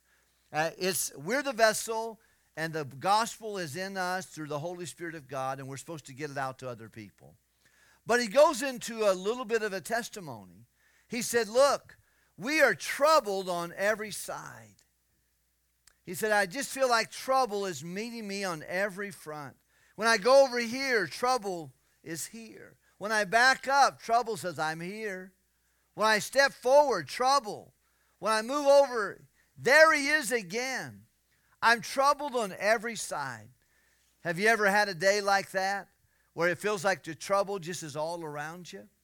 Trouble's every place the bird singing out your window is a vulture. It's not a good day. Difficult things. You, you, you're thinking to yourself, you can't make this stuff up. This is crazy. How much opposition I'm getting, how many difficulties I'm having. Well, Apostle Paul is saying, you know, I have a day like that. Your mama told you you'd have days like that. And this is one of those days. It's difficult. He said, We're troubled on every side. But the Bible says, uh, but we're not stressed out. We're not distressed. He said, I'm perplexed. He goes, I got more questions than answers. I'm scratching my head so much. I, I don't understand why is this happening. I'm perplexed. But I'm not in despair. He goes on to the next verse, I think verse number 9. Look at if you would please. He says, we're uh, verse 9, persecuted, but I haven't been forsaken. God's still with me. He said, I'm cast down, but I, I'm not destroyed.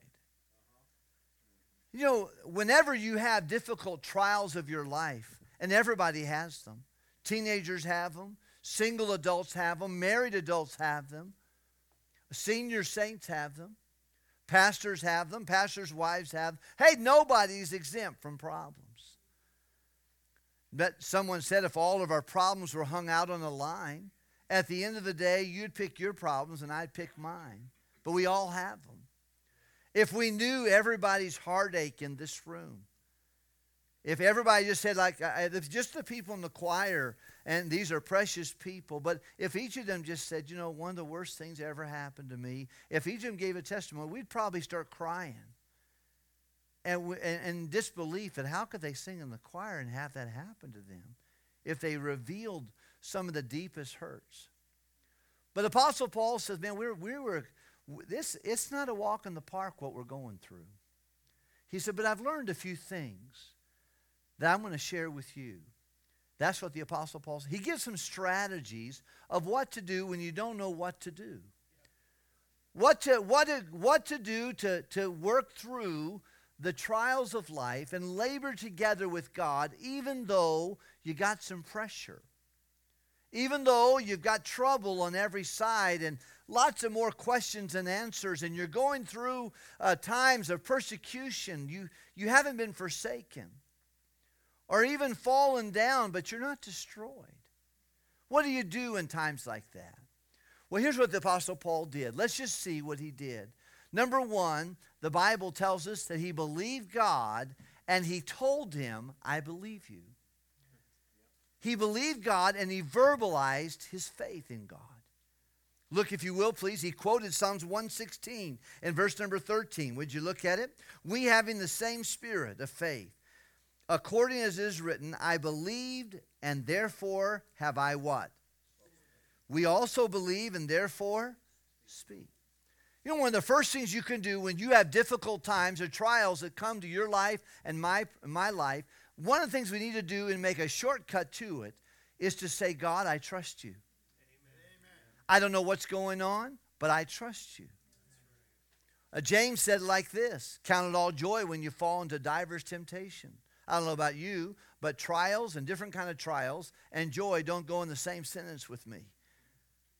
When I have a problem, I do not want to work through my problem. I want to transition out of my problem. Yesterday, but God wants to oftentimes transform me through my problem and give me trust in Him. And without faith, it is impossible to please God. The first thing that, that Paul said, one of the first things he does, number one, he says, You know what? I believe God and I verbalize my faith in Him. I've, I've spoken. You know, that's, that's what happens when you get saved. I was witnessing to a lady last week, Katie, and I got to share the gospel with Katie. And Katie, at the end, I said, Katie, if Jesus is willing to accept your sin, would you be willing to accept his sacrifice? She goes, I've been waiting to do that. Okay. I said, okay, do you believe you're a sinner and you can't save yourself? Oh, yes. Do you believe that sinners deserve hell to be separated from God forever? She said, I know. Do you believe that only Jesus in his death, burial, and resurrection could forgive your sin if you would come and accept him as your Savior. If he will take your sin, will you take his Son, Jesus Christ? He says, Yes, I am. I said, You know, the, the Bible says, With the heart man believeth unto righteousness, Katie, and with the mouth. Confession is made. That's how I got saved. when I got saved, someone told me, and they said, Do you believe that, John? I said, Yeah. He said, Now would you ask the Lord to save you? For whosoever shall. You know, that's how we got saved. If you're here today, you're not sure if you died, you go to heaven, please don't pass go. don't collect $200. Don't, don't do anything. Don't leave. Don't get in your car without. Say, well, my, my mama thinks I'm saved. It doesn't matter if your mama thinks you're saved. Well, my pastor thinks I'm saved. It doesn't matter that. Either you and God know that. If you don't know for sure you're saved, don't gamble. The greatest mistake in the world is to go to hell over a mistake. Make sure you know. Well, I'm not sure I remember when I got saved. That's because you weren't there, okay? You need, to, you need to have a time and a place when you get that settled. When you exchange your sin for God's Son. And when you do that, you believe in your heart and you confess with your. But after we're saved, it doesn't stop with that. After we're saved, the just shall live by faith. And faith needs to be verbalized. When you have a difficult time and trouble backs you into a corner, maybe that's when you just say, God, I trust you. I trust you. The Bible says, if any man lack wisdom, let him ask of God, who giveth to all men and upbraideth not, and it shall be. But let him ask in faith. Nothing asking. Faith. You see the verbal and the faith of the heart and the verbally asking God. Listen, when you go through difficult times, that's the time you might want to kneel on your knees and say, God, I trust you. I don't understand. I got more questions than answers. I've got, I've got trouble on every side. I've got persecution. I've got frustrations. I can't. I just feel like I'm going to blow up. That's when we need to say, God, I trust you. Believe and verbalize your faith. That's what Apostle Paul said he did. Number two, he made his focus Jesus. Did you see Jesus pop up on numbers of those pages? Looking unto Jesus. He authored and finished the race. And, and, and make your focus upon the Lord. I am so glad that, that I have Jesus. I'm glad that Jesus has me. I'm glad that in all, when it's all said and done, it's going to be Jesus and me for all eternity. So, whatever problem I have today, if it is trouble on every side, I, I have Christ in my heart. The great song, What Though wars may come with marching feet and beat of the drum, for I have Christ in my heart. What though nations rage as we approach the end of the age, for I have Christ in my heart. God is still on the throne, Almighty God is He, and He cares for His own throughout eternity. So let come what may, whatever it is, I only say that I have Christ in my heart. I have Christ in my heart. Well, whatever's happened around me, I need to focus on the person of Jesus Christ. Amen. Oh, yes. Looking unto Jesus, the author. Amen. For me to live is, to die is gain. I am crucified with, nevertheless I live, yet not I, but.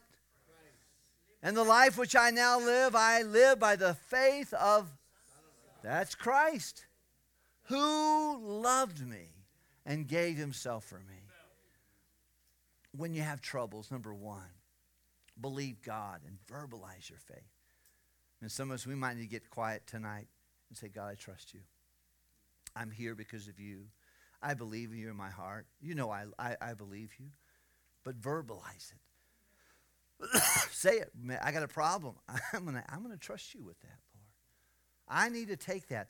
Let your care and, and turn your care to prayer be careful for, but everything by prayer. Casting all your upon Him because He cares for you. Trust God and verbalize your faith. Number two, focus on the person of Jesus Christ. And by the way, what can we trust God for? We can trust Him for His purposes and His power. Boy, listen to Brother Arbo's testimony. That wasn't that a blessing? Drive up there and get a fancy pantsy house for 500 bucks a month. Good night in the morning. I feel sorry for the rest of the world after hearing that right there. That's a wonderful thing. But you know what? That's how good God can be. You know, he did. He trusted God's purposes, that God brought him to that place, and then God's power to help him. You know that he doesn't have a corner on that. He doesn't have a monopoly on the power of God. The provision of God, the same Jesus that he has, you have. And we can trust his purposes and his power. Notice what he says, if you would please, in verse number uh, 14. Knowing this, that he which raised up Jesus from the dead raise up us also by Jesus and shall present us with you. I want you to notice another thing real quickly. Not only believe God and verbalize your faith, tell him you believe him. Focus on the person of Jesus. Realize that it's his purposes and his power that helps us. But notice, don't make your problem about you. You know, the quickest way to waste hardship and trials is to make it about you. Make it about me, how it affects me, my thinking, my feelings, my desires. This is, this is interesting. In this chapter, you'll see numerous references to we and us and our. And really, Paul was taking the brunt of a lot of these problems. But he, he didn't make it all about him. It was about me and us. And not me, but us and we and our. Don't make it about you. Uh, trust and realize, you know, whatever problem I've been through, other people have gone through that similar problem. In the wee hours of the morning on April, on August the 16th, we had found out that our 17-year-old son was involved in a car accident.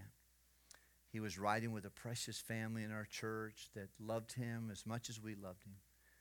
But uh, they, he was a passenger in a seatbelt, and the driver was driving, and the man in the back was sitting there. They were having a good time. They were singing songs.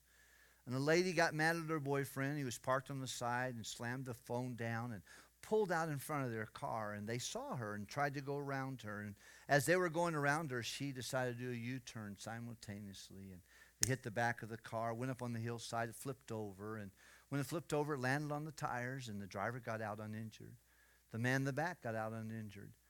But our son, still stuck in the seat belt with stretch marks on it, something broke his rib, and one rib went into his right lung, and the other rib went right into his heart muscle. In a few moments after CPR and an ambulance pulled up, it wasn't even attending to that accident, just drove just right behind him and put the, the, the, the electric shock on him and did all the CPR and did all he could do to revive him. And then unfortunately, he began to hemorrhage out of his mouth and his ears and his, and his nose, and they realized he had internal bleeding somewhere. And he went home to be with the Lord. And about three hours later, we got a call from the, t- the coroner. He said, Mr. Wilkerson, are you the, you the father of Tyler? I said, Yes, sir. He said, We're sorry to tell you, after multiple other things, he just said he sustained fatal injuries. Mr. Wilkerson, I'm so sorry. Your son died. And boy, I thought I, I thought I was going to die myself. Linda was standing there in the hallway of her home at 2670 Magnolia Avenue, and she looked up into my eyes as I got the phone. She said, He's gone, isn't he, honey? We cried like little babies. But I tell you, one of the things that came to my mind really quickly is that we're not the only one to ever go through this. Even God knows what it's like to lose a son. He can help us. Other people have gone through this with a lot less help than we're going to help. We, we got like 1,100 cards in the first two weeks of after his death of people just saying, We love you, we're praying for you, with unbelievable support. One of the first things that came to my mind is, you know what? Other people have gone through this, and God helped them, and He can help us. And we're going to be in a, in a, in a, a camaraderie of other people who have lost. No doubt in this room there are precious people who have received similar news. I think about my friend, Brother Ed Bordell. His son didn't die suddenly, he died with an arduous battle with leukemia. The steroids had made him, he's just a boy, maybe 150 pounds at his heaviest, and now he's over 225, 30 pounds because he's bloated from the steroids. And he begins to bleed out his nose and his eyes and his ears. And he's got so much pain, and his dad's trying to hold him to find him a comfortable place. And, and his arms are about ready to fall off. He can't hardly hold him anymore up, and then he just goes in, into, into eternity. Well, I don't know about you. I, I think when I think about that, I thought, oh boy, that was hundreds of thousands of dollars of, of, of bills and pressures and difficulties and hospital visits and chemotherapy and all the things. And that's how he transitioned his son. But God helped him. God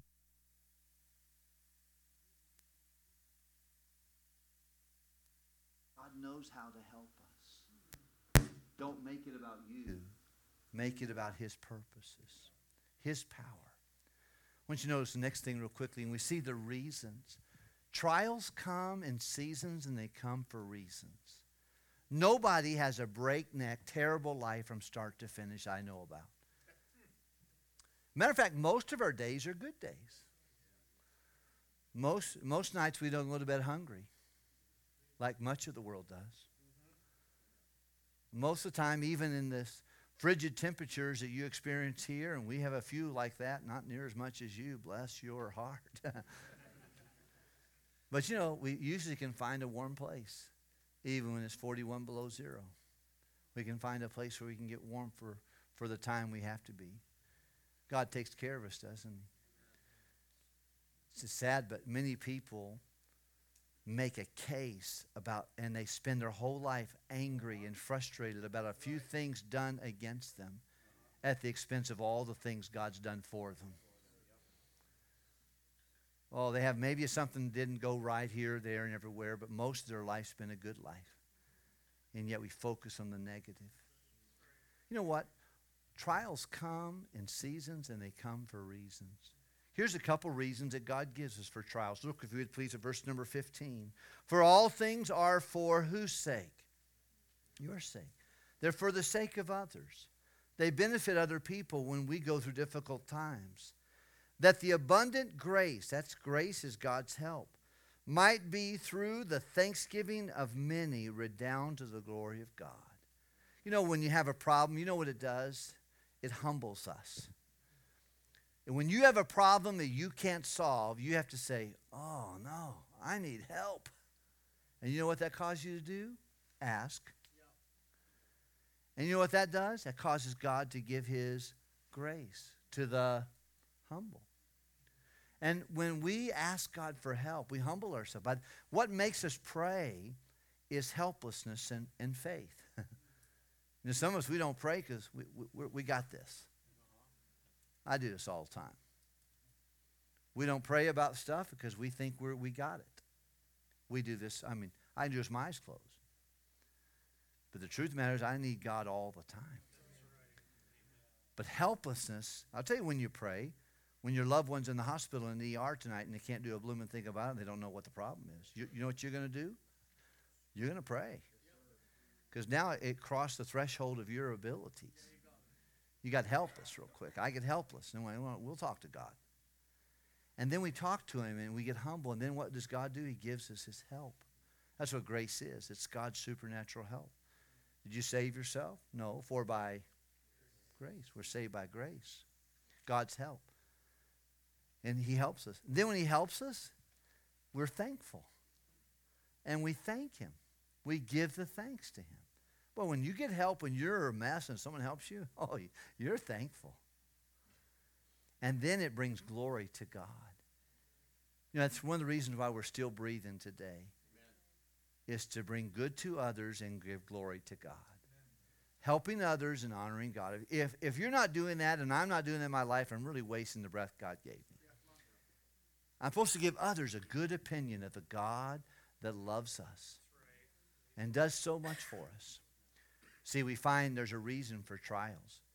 Trials have a reason. They humble us and we ask God for help. He gives us His help, and then we become very grateful people.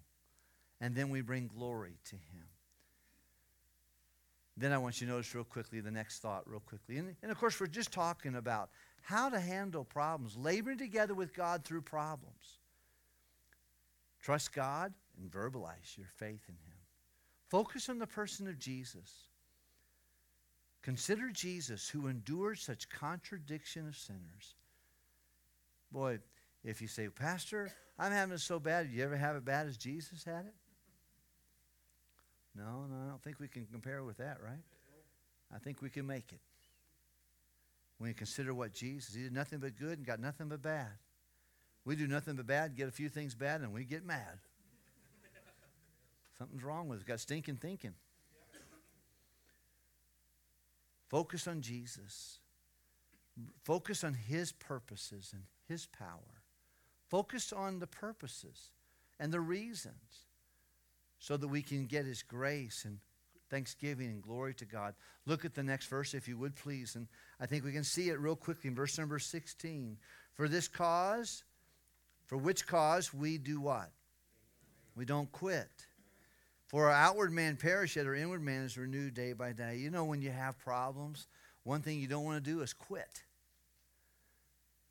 The old, the old poet said, when things go wrong, as they sometimes will, when the road you're trudging seems all uphill, when the funds are low and the debts are high and you want to smile, but you have to sigh, huh?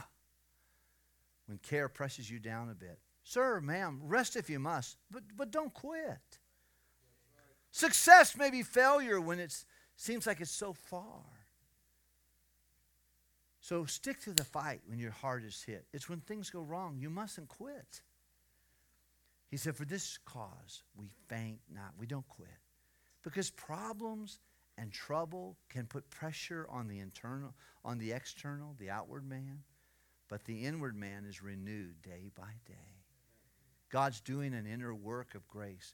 One thing all of us need is inner man strength. We need inner man strength to stay when we want to leave. We need inner man strength to study when we want to watch a, to- a football game. We need inner man strength to forgive when we want to hold a grudge, to give when we want to keep. Inner man strength to soul win, inner man strength to disciple converts. You know, I think about listening to Brother Arbo's story, and I'm so glad Pastor Rice has having him do that. But you can hear the wonderful story about the the the um, the, the uh, nursing home. But how many years did he say he did that nursing home ministry? 22 years. When did they start giving him $500 a month? Year number 14. With nothing on his own gas, his own dime, his own time. 14 years times 52 weeks. Hundreds of times going to that nursing home. 48 funerals in one year. Doing what he had to do. I, think that's called inner man strength, don't you think? Let's keep going. Well, that's sometimes all we can do is put one step in front of the other and keep going on. Though our outward man perish, our inward man is renewed day by day. And then he goes on to say that really all of our trials are temporary trials. The doctor said, I got cancer. If you're saved, it's temporary. Not to belittle that, but the truth of the matter is, uh, it's temporary. Every problem you have as a child of God is a temporary problem. Because one day God will wipe away all tears from our eyes. There'll be no more night, no more sorrow, no more death, no more dying. Everything. He goes on verse 17. Look at it with me, we'll conclude. For our light affliction was but for a what? Yeah, just a short time. It worketh for us a far more exceeding and eternal weight of glory, while we look not the things which are seen, but the things which are not seen, which are temporal, but the things which are not seen are what? Eternal. And dear friend, how we handle our problems has eternal impact and dividends. Impact on others and dividends for you. The Bible says, Blessed is the man that endureth temptation or trials, because when he is tried, he'll receive the crown of life, which the Lord giveth to everyone who loves him. Listen, God never wastes problems. He never wastes trials. He never wastes an attack. Look, it, it wasn't uh, it wasn't Satan who thought about Job. That was that was done by God. He said, "You know, I think I think Job can handle it. I'll help him. Have you considered my servant Job? I don't know about you, but when you have a problem, one thing you might want to think sometimes, you know, God entrusted me with this problem. He thinks I can do it. He, he's going to do it. And all this, Job sinned not, sin not nor charge God how? Like an idiot. No, he, did, he didn't do that. He didn't he, he he he exercised wisdom, faith in God, and we're still talking about Job. And if you don't know your Bible, Job. we're still talking about him for all that God used him to do. And when you have a bad day, you can say, well, it's not as bad as Job. He trusted the Lord. God used him. And he has an eternal impact on our own life today, many hundreds and years later. Hey, has trouble been your constant companion? Believe God. And tell him, I trust you, Lord. I don't understand. I got more questions than answers, but I'm going to trust you. I'm going to take my care and make it prayer. I'm going to cast all my care upon you. Know you'll help me. I'm going to focus on Jesus. I'm going to trust your providence and your presence and, and your purposes and your power. I'm going to ask you for help. I'm not going to quit. I'm going to keep on doing what God wants me to do because my problems are temporary and they have an eternal impact. Let's pray together. Could you stand with me? If God has spoken to your and what a great meeting, what a great camaraderie of sweet friends that uh, gather together and thank you for your heart for the Lord and your heart for the gospel, your partnership, your encouragement with one another, and I just love it. I have really enjoyed being with you.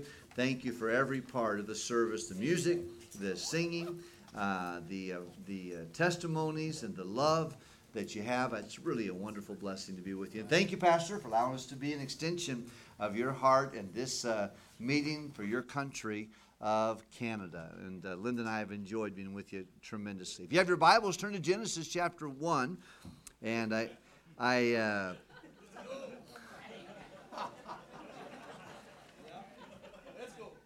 I just uh, I hate to, to go much farther in the Bible than just Genesis 1. And so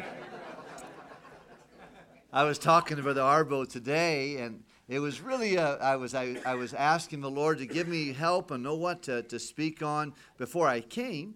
Uh, Pastor was he sent me a text. He would you give us the titles for each of your messages? And and the Lord pressed in my heart this passage of scripture, but uh, I thought you know maybe not. Maybe that's not what the Lord wants. And and then when I heard Brother Arbo preach today, I thought, well, that's wonderful. He's going to cover that, and that's why I wasn't supposed to do that last night. And uh, then I, I, I, felt like as I was sitting there listening to him and being so blessed by the message that he shared this afternoon, I thought to myself, I think uh, the Lord may want me to continue on that line. And I asked him what he's preaching tomorrow and something totally different.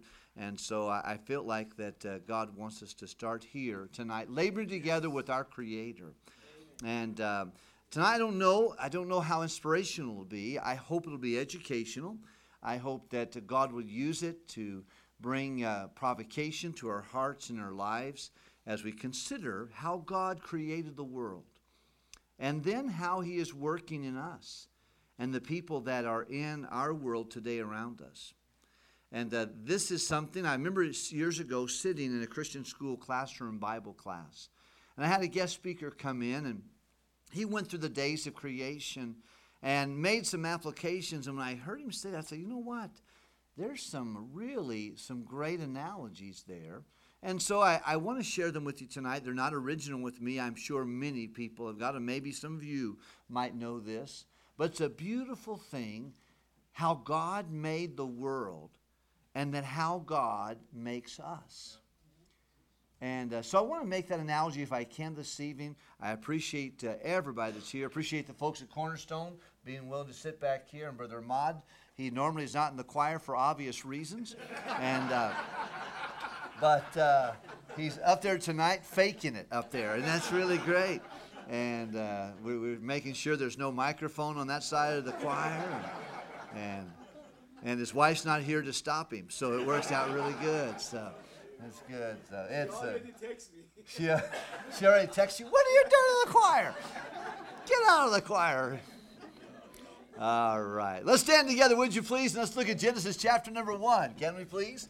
Genesis chapter number one. Brother Arbo, thank you for your testimonies. I think I could hear you talk all night long and and uh, then uh, just rejoice at what God uh, has done through you. And then Brother Harness is right down here. He too has been doing the right thing for the right reason uh, for a long time, and we're so thankful for his testimony and many others of you uh, who have been serving the Lord in, in this region. We thank God for each of you and appreciate you very much. Genesis chapter number one, verse number one and two. Let's read it together, can we please? In the beginning, God created the heaven and the earth, and the earth was without form and void.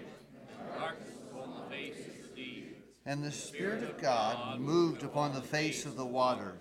And God said, Let there be light, and there was light. And God saw the light was good, and God divided the light from the darkness. And God called the light day, and the darkness he called night. And the even the morning were the first day. Let's continue, let's continue reading there 6, 7, and 8, can we please? And God said, Let there be a firmament in the midst of the waters. Let it divide the the waters. God made the firmament and divided the waters which were under the firmament from the waters which were above the firmament and it was so. And God called the firmament heaven, and the evening and the morning were the second day. In verse number 9, God talks about what he did on the third day.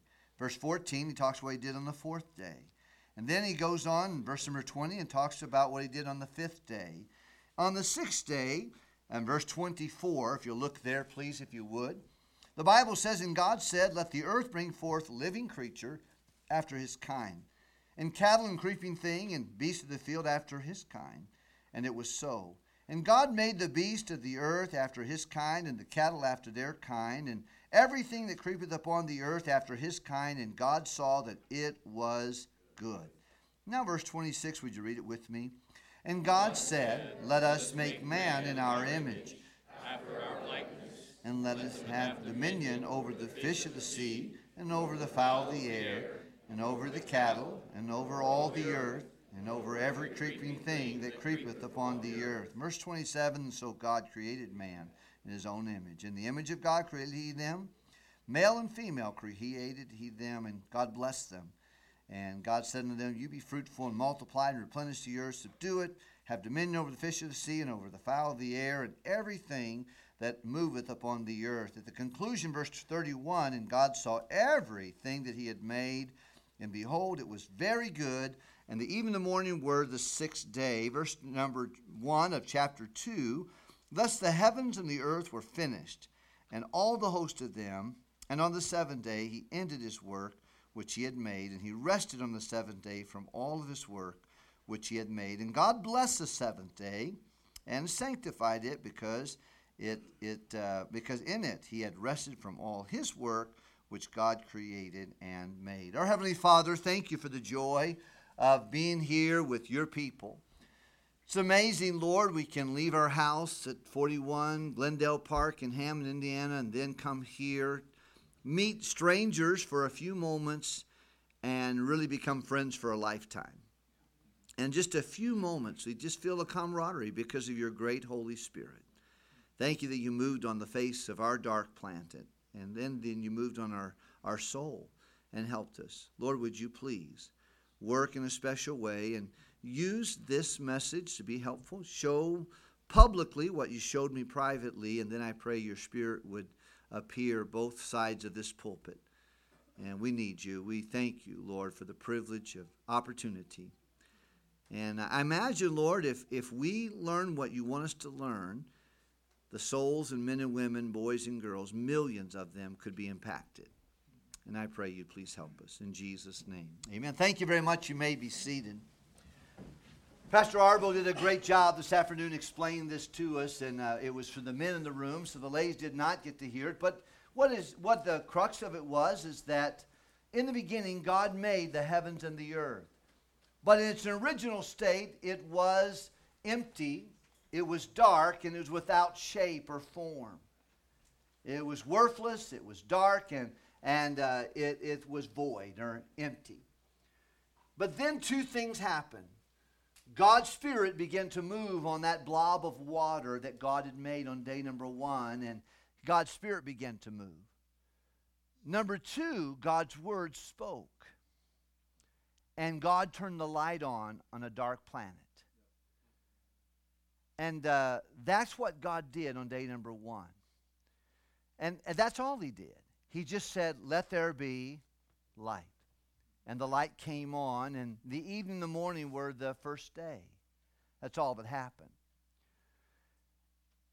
God, on the second day, took some of the water that was on that blob that was shapeless without form, and he put some of the waters in the heavens, and he kept some of the waters on the earth. And, and he created firmament. We don't use the word firmament too much today, but it, he created space, distance between the world that we would live on and the world that he lives on. And he said, Let us divide or separate the waters from the waters. And the even the morning were the second day. Day number one, he said, Let there be light. Day number two, let us divide the waters from the waters and creates firmament, distance between the heavens where God lives and the earth where we would live. And that's all that he did on day number two. On day number three, the Bible says that God put all the water in one place and he put the dry land on the other place. And on the dry land, he caused all the vegetation to, to develop and to be created it. He created the bananas and the apples and the raspberries and the, the, the blueberries and, and the kiwis or whatever else there is, and the flowers and the apple trees and whatever plant that you might enjoy eating, the squash or the corn. Th- that was all created on day number three. And it's very important that God said, now, in every plant I create, I want to take a seed and put it in that plant so that plant can reproduce after its own kind. So he made all the vegetation, things that grow on this planet, and he put it all in the dry land, and then he put a seed inside of each of those so that plant could reproduce. And if you want to have an apple tree, you'll need to find an apple seed. Out of an apple, put it in the ground and wait. Water and wait. And you're going to have now, if you want a corn, you might want to take a corn kernel, put it in the ground, and it's going to produce hundreds of other kernels of corn. That's what God did on day number three. Day number one, He said, Let there be light. Day number two, let's divide the waters from the waters and create space or distance or firmament. Day number three, let's make the dry ground appear and let's put a seed inside of every plant so that it can reproduce after its kind. And that's all that God said. The even the morning were the third day. On day number four, God made uh, the sun to rule the day, the moon to light up the night, the reflection of the sun on the, on the other side of the world, and He made the stars also. And they're there primarily to service our planet. They give us direction. If you're lost, you can you know where the sun is. You know it comes up in the east and it goes down in the west. Well, you guys in Canada are smart, man. yeah, he, he said, you know, it, it gives you direction, it gives warmth to the planet, it uh, provides it provides some warmth. It's for times and for seasons. It sets the tides on the ocean with the moon. It services. It's those that sun is just for Earth, and the moon is just for Earth, and the stars also and God gave them for this, for this world. They, they were their, their, their service items to minister to the world that we live on. And that's what God did on day number four. Day number one, he said, Let there be. Day number two, let's divide the waters from the waters and create firmament. Day number three, we'll make, we'll make vegetation and make sure there's a seed in every one so it can keep going. It can reproduce after. Day number four, Let's make the sun to rule the day, the moon to rule the night. We'll make the stars also. And then that's all. The evening and morning were the fourth day.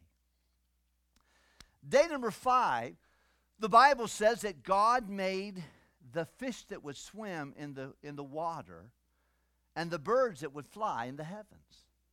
See, at day number one, two, and three, he made a habitat. In days number four, five, and six, he began to feel the habitat. So he said, let's, let's, uh, we'll, fill the, we'll fill the water with fish and all kinds of aquatic animals, and then we'll fill the air with all kinds of birds. The two things that human beings cannot do. I actually flew here from Chicago, but not on these arms. I had to have help, like a 737. I'd have a plane. I can't fly. You can't fly. Uh, we can't live underwater unless you had a submarine. You could. You can live underwater for a year, two. Uh, it's unbelievable all the things that, that can happen there. But if you have help, you can live underwater, but not by yourself. But it's interesting. Day number five, God gave a whole day to fill the, the water and the world, the sky with birds and the, and the water with, with aquatic uh, beings. Two things humans can't do, but that's what God did on day number five. Then, day number six, the Bible says that God made all the animal, every creeping thing, every cattle, every every grasshopper, uh, all the, the reptiles, all those things. He made those on day number six. And verse number 26, the Bible says he stops and says, Now, now that that's made, let us, plural, God the Father, God the Son, God the Holy Spirit. Let us make man in, plural, our image, and in our likeness.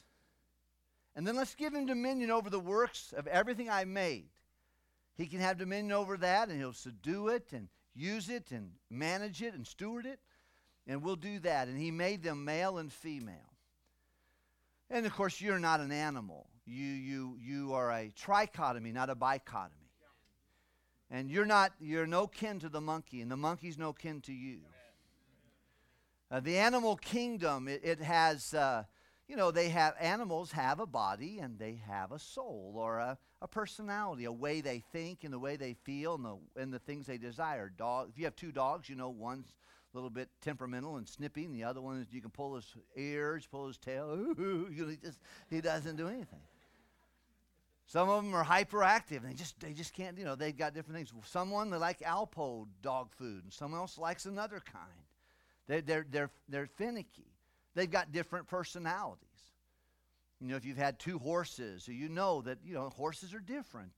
Or cats, or whatever. You got one that's all lazy, and the other one's all, you know, up and around, aggravating, spooky. You know, they're just different. But there are no, you know, cat prayer meetings, and, and there are no dog churches, and there's no monkey pastors. A few pastors look like monkeys, but none, none of act like monkeys. But there's no, there's no, they have no aptitude for worship because they are missing that third part. What is it? Spirit. I got it though, and you got it. God made us in his image. We're very different. And he says, now, let's make man in our image and in our likeness. And he does. Because God is one God and you're one person. But when I look at you, I recognize you in your body. You recognize me in my body, but you don't see my soul and you don't see God the Father. John 1 says, No man has seen the, the, the Father at any time. So you don't see the soul of God. You don't see the Spirit of God. The wind bloweth where it listeneth, thou hearest the sound thereof, and canst not tell whence it cometh, whether so is everyone that is born of the Spirit. The Spirit's not visible. But if you want to know what God looks like, He is in the image of His Son. Yeah, His Son. Hebrews chapter 1 tells us that, and other Colossians 1 tells us that. But we have his, his form in Jesus, and, and uh, that's, that's how we're made. And then God said, It's very good. I, he saw everything he made, and he liked it. He made Adam and Eve, and he said, Oh, it's very good. This is good. This is what I want. I made everything, and I've made, I've made man and woman. And now, day number seven, the Lord tells us in chapter 2 of Genesis, verse number 1 and 2 and 3 and 4, that God rested from all he had made. As Brother Arbo said, and he didn't rest because he was tired. He rested because he knew that you would need a day of rest and worship and reflection and, and gratitude and, and appreciation. And God gave us that day as a pattern for our lives. Well, I, I see that that's the day's creation. And, and evolution is a, it's a fairy tale. With millions and millions of years, it's magic wand. Just say millions and millions, and everybody's, like, oh, yeah, that's how it happened, you know. No, you know, it's just it's it's you have to you have to have a lot of faith to believe in evolution. and instead of just saying God created. But it's amazing that that is where Satan knows to attack. Little kindergartners in the public education system, one of the first things they read, their teacher reads to them, millions and millions of years, and they show them about dinosaurs and Barney. you know, of all the things you could you could show a child, they want to talk about something that supposedly happened millions and millions of years ago. You go to the, the beautiful Grand Canyon. You stand on the rim, and it says right there, this canyon was carved out of the Colorado uh, River over 12 million years. Doesn't say according to the theory of evolution, just said this is how it happened. It's not true. Not true. It's not, it's not proven. It's just propaganda. But when someone doesn't want to recognize God, they'll believe anything. And that's really kind of where we are right now. And boy, you want to get the devil mad, just start talking about creation. Start propagating that. That'll get all kinds of excitement. It'll come. Because that, that is, that's the core. It, the answers are in Genesis. That, that's original with me. I'm not just joking. That's not original with me. But, you know, that's in, it, it is right there. But, but tonight, we understand. Let there be light divide the waters from the waters, grow things, and put seeds, and, and the sun, moon, the stars, and, and the, the, the aquatic life, and the, the, the birds that fly, and, and then man in his own image, and then a day of rest. But you know, I think there's a great comparison here that God makes with a human person, with people in your neighborhood, with you, with me. Because we're all creatures of God. We all have been created by God. Now, have you ever heard anyone say, well, no, we're all God's children? We know that. We're all God's children. That's not true. To be God's child, you have to be born to his family, okay? You have to have be born again. That's why Jesus said to Nicodemus, you must be born again, the John 3.16 story. But no, but we all are created by God. And the Bible says, if any man be in Christ, he is a new creature. Old things are passed away, behold, all things become new. So God is at work in humans in a similar fashion that He's in work in His creation. And He even bothers to tell us that in the New Testament. That he's at work, and, and he said, He who began a good work in you will be faithful to complete it. So we're all a work in progress. Salvation's a miracle of a moment, but growth is a process of a lifetime. With that in mind, I want to share with you a couple things that, that I see the analogy here, and maybe you'll see it, or maybe you'd like to argue about it. If you want to argue with me about that, you meet me on the, on the sidewalk after church. And if I'm not there in five minutes, you start without me, all right? And because I'm not going to be there. I'm really not interested in arguing about it. I want to throw out some things to you that might be an encouragement.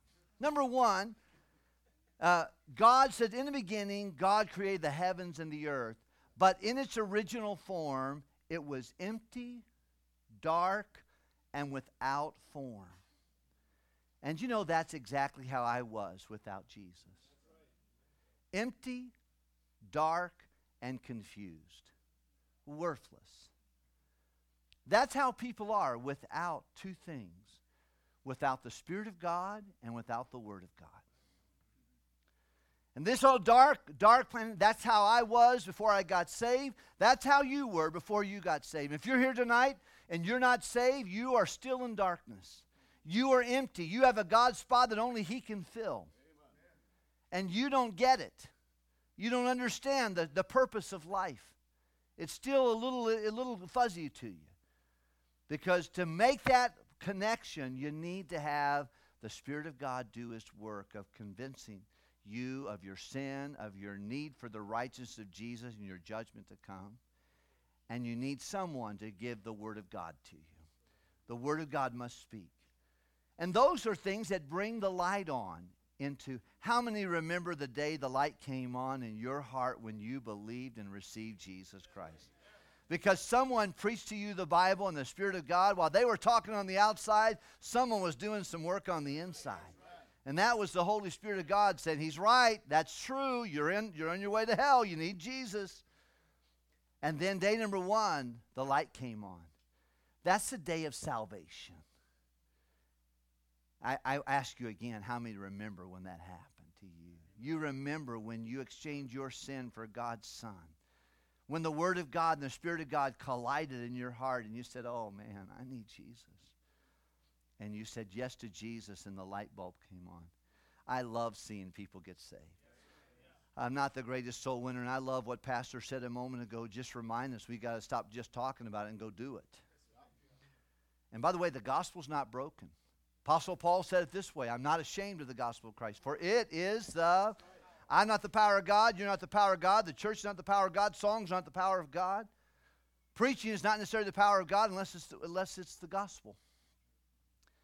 But he said, I'm not ashamed of the gospel because it is the power of God. And it blows up in somebody's heart. I've, I've shared it, people, and I, by the way, I'll just say this as a soul winning tip.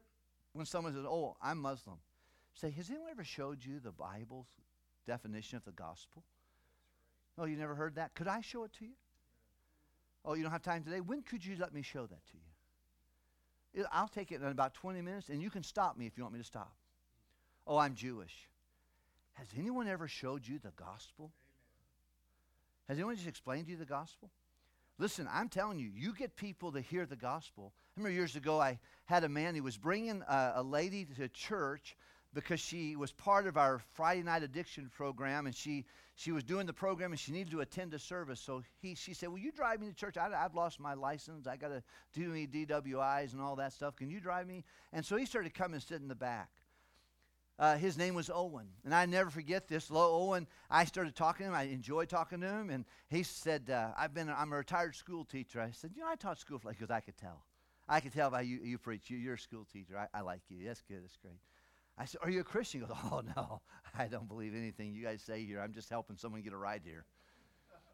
I don't want Lori to get back on her alcohol, so I'm just bringing her to church. I said, well, I said, why don't you come?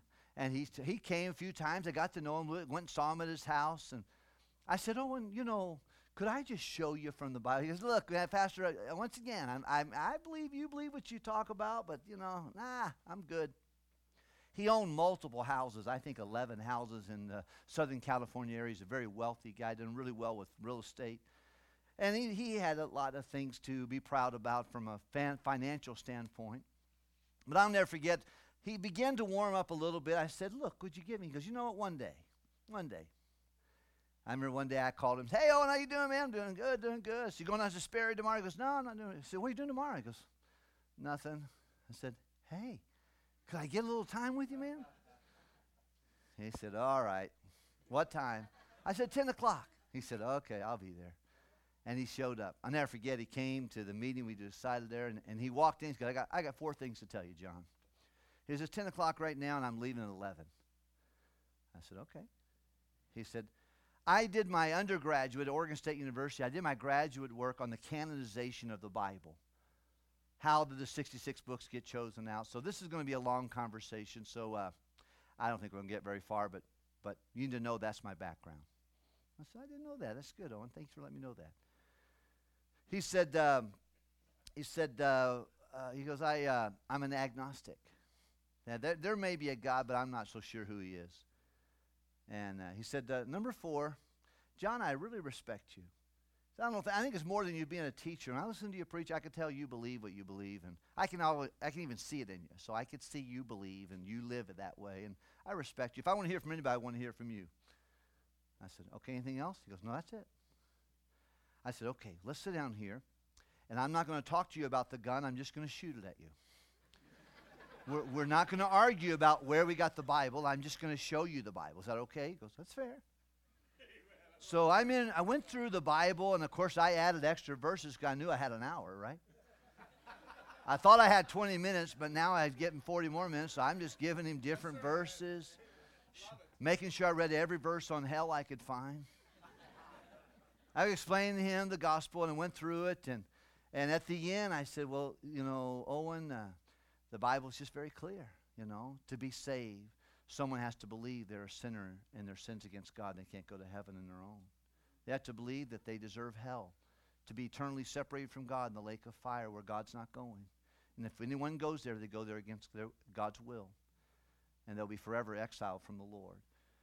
And that Jesus loved us, and on the cross, he did everything to be done so we could be saved when he died and was buried and rose again. And, and if anyone would believe in the Lord, they could be saved. I said, Owen, thank you for letting me share that with you. I appreciate it. He said, John, John. I said, Yes, sir. He said, Don't leave me hanging. What do I got to do? What do I need to do? I said, What do you want to do? He goes, Well, no one's ever explained that to me before. Yeah, well, well I want to get saved. You know, just tell me what to do. I said, Oh, I, said, I went through it all again one more time. I said, Do You under, have any questions? He goes, No, no, I, I understand that. So you want you want to if Jesus will accept you and your sin, oh, and you want to accept Jesus? Oh, he said, Absolutely. And at 1048, he got on his knees and asked the Lord to save him.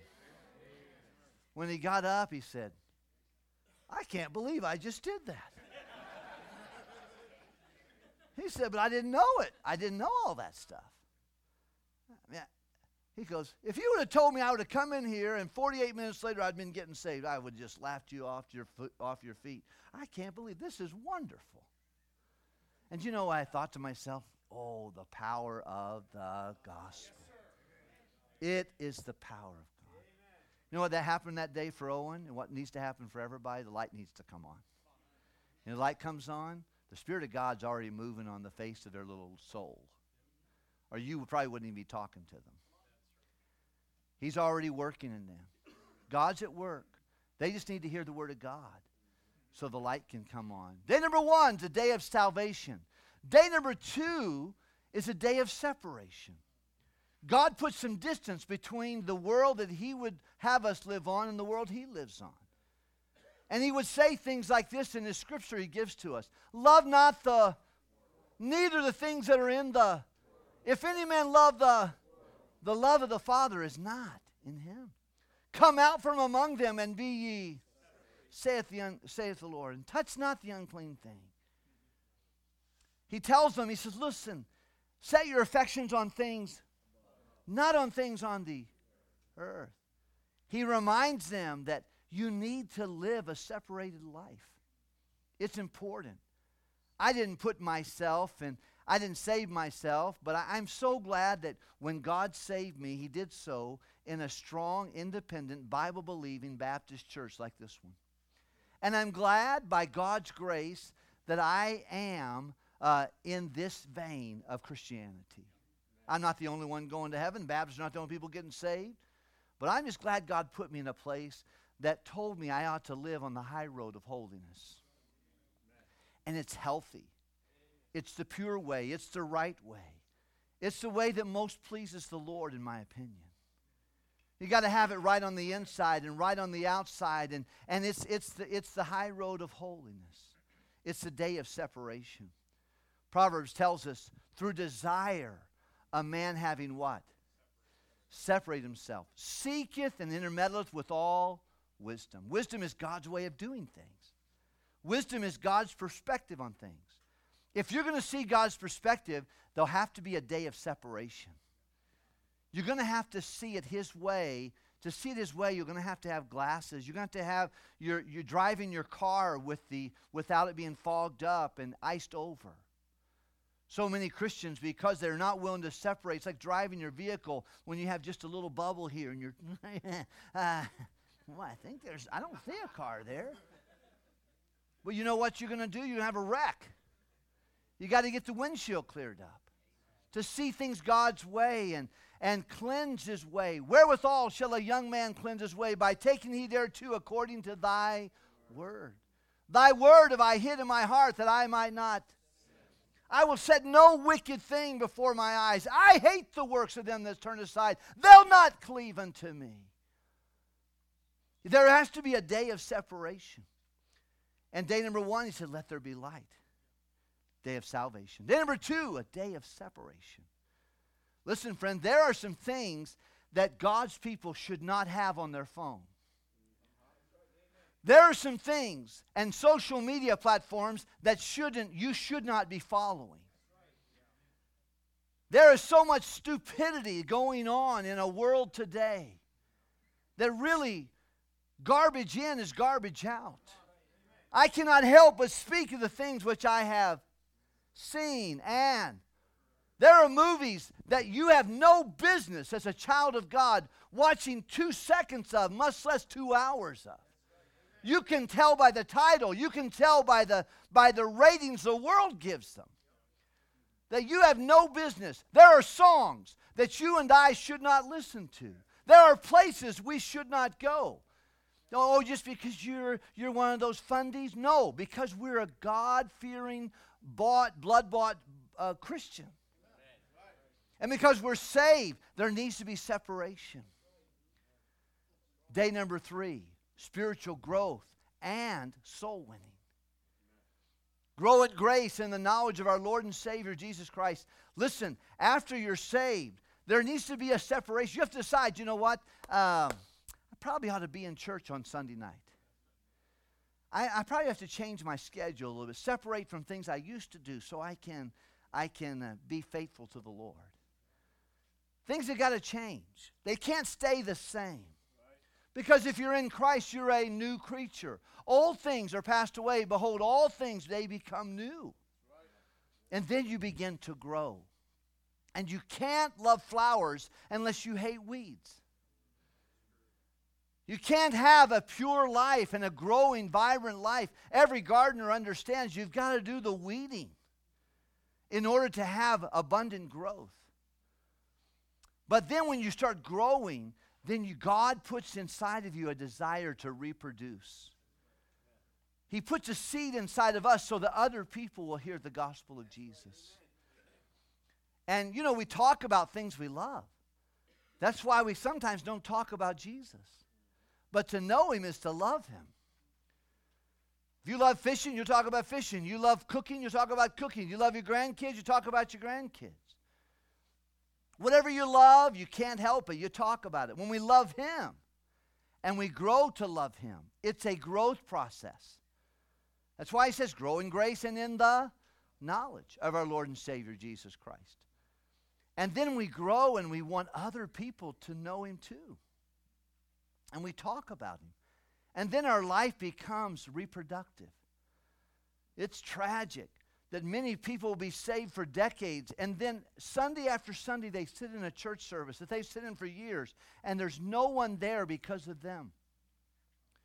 They may have ushered, they may have sang in the choir, they may have taught us Sundays, but they look around the auditorium and no one is there because of their personal soul winning and discipleship work.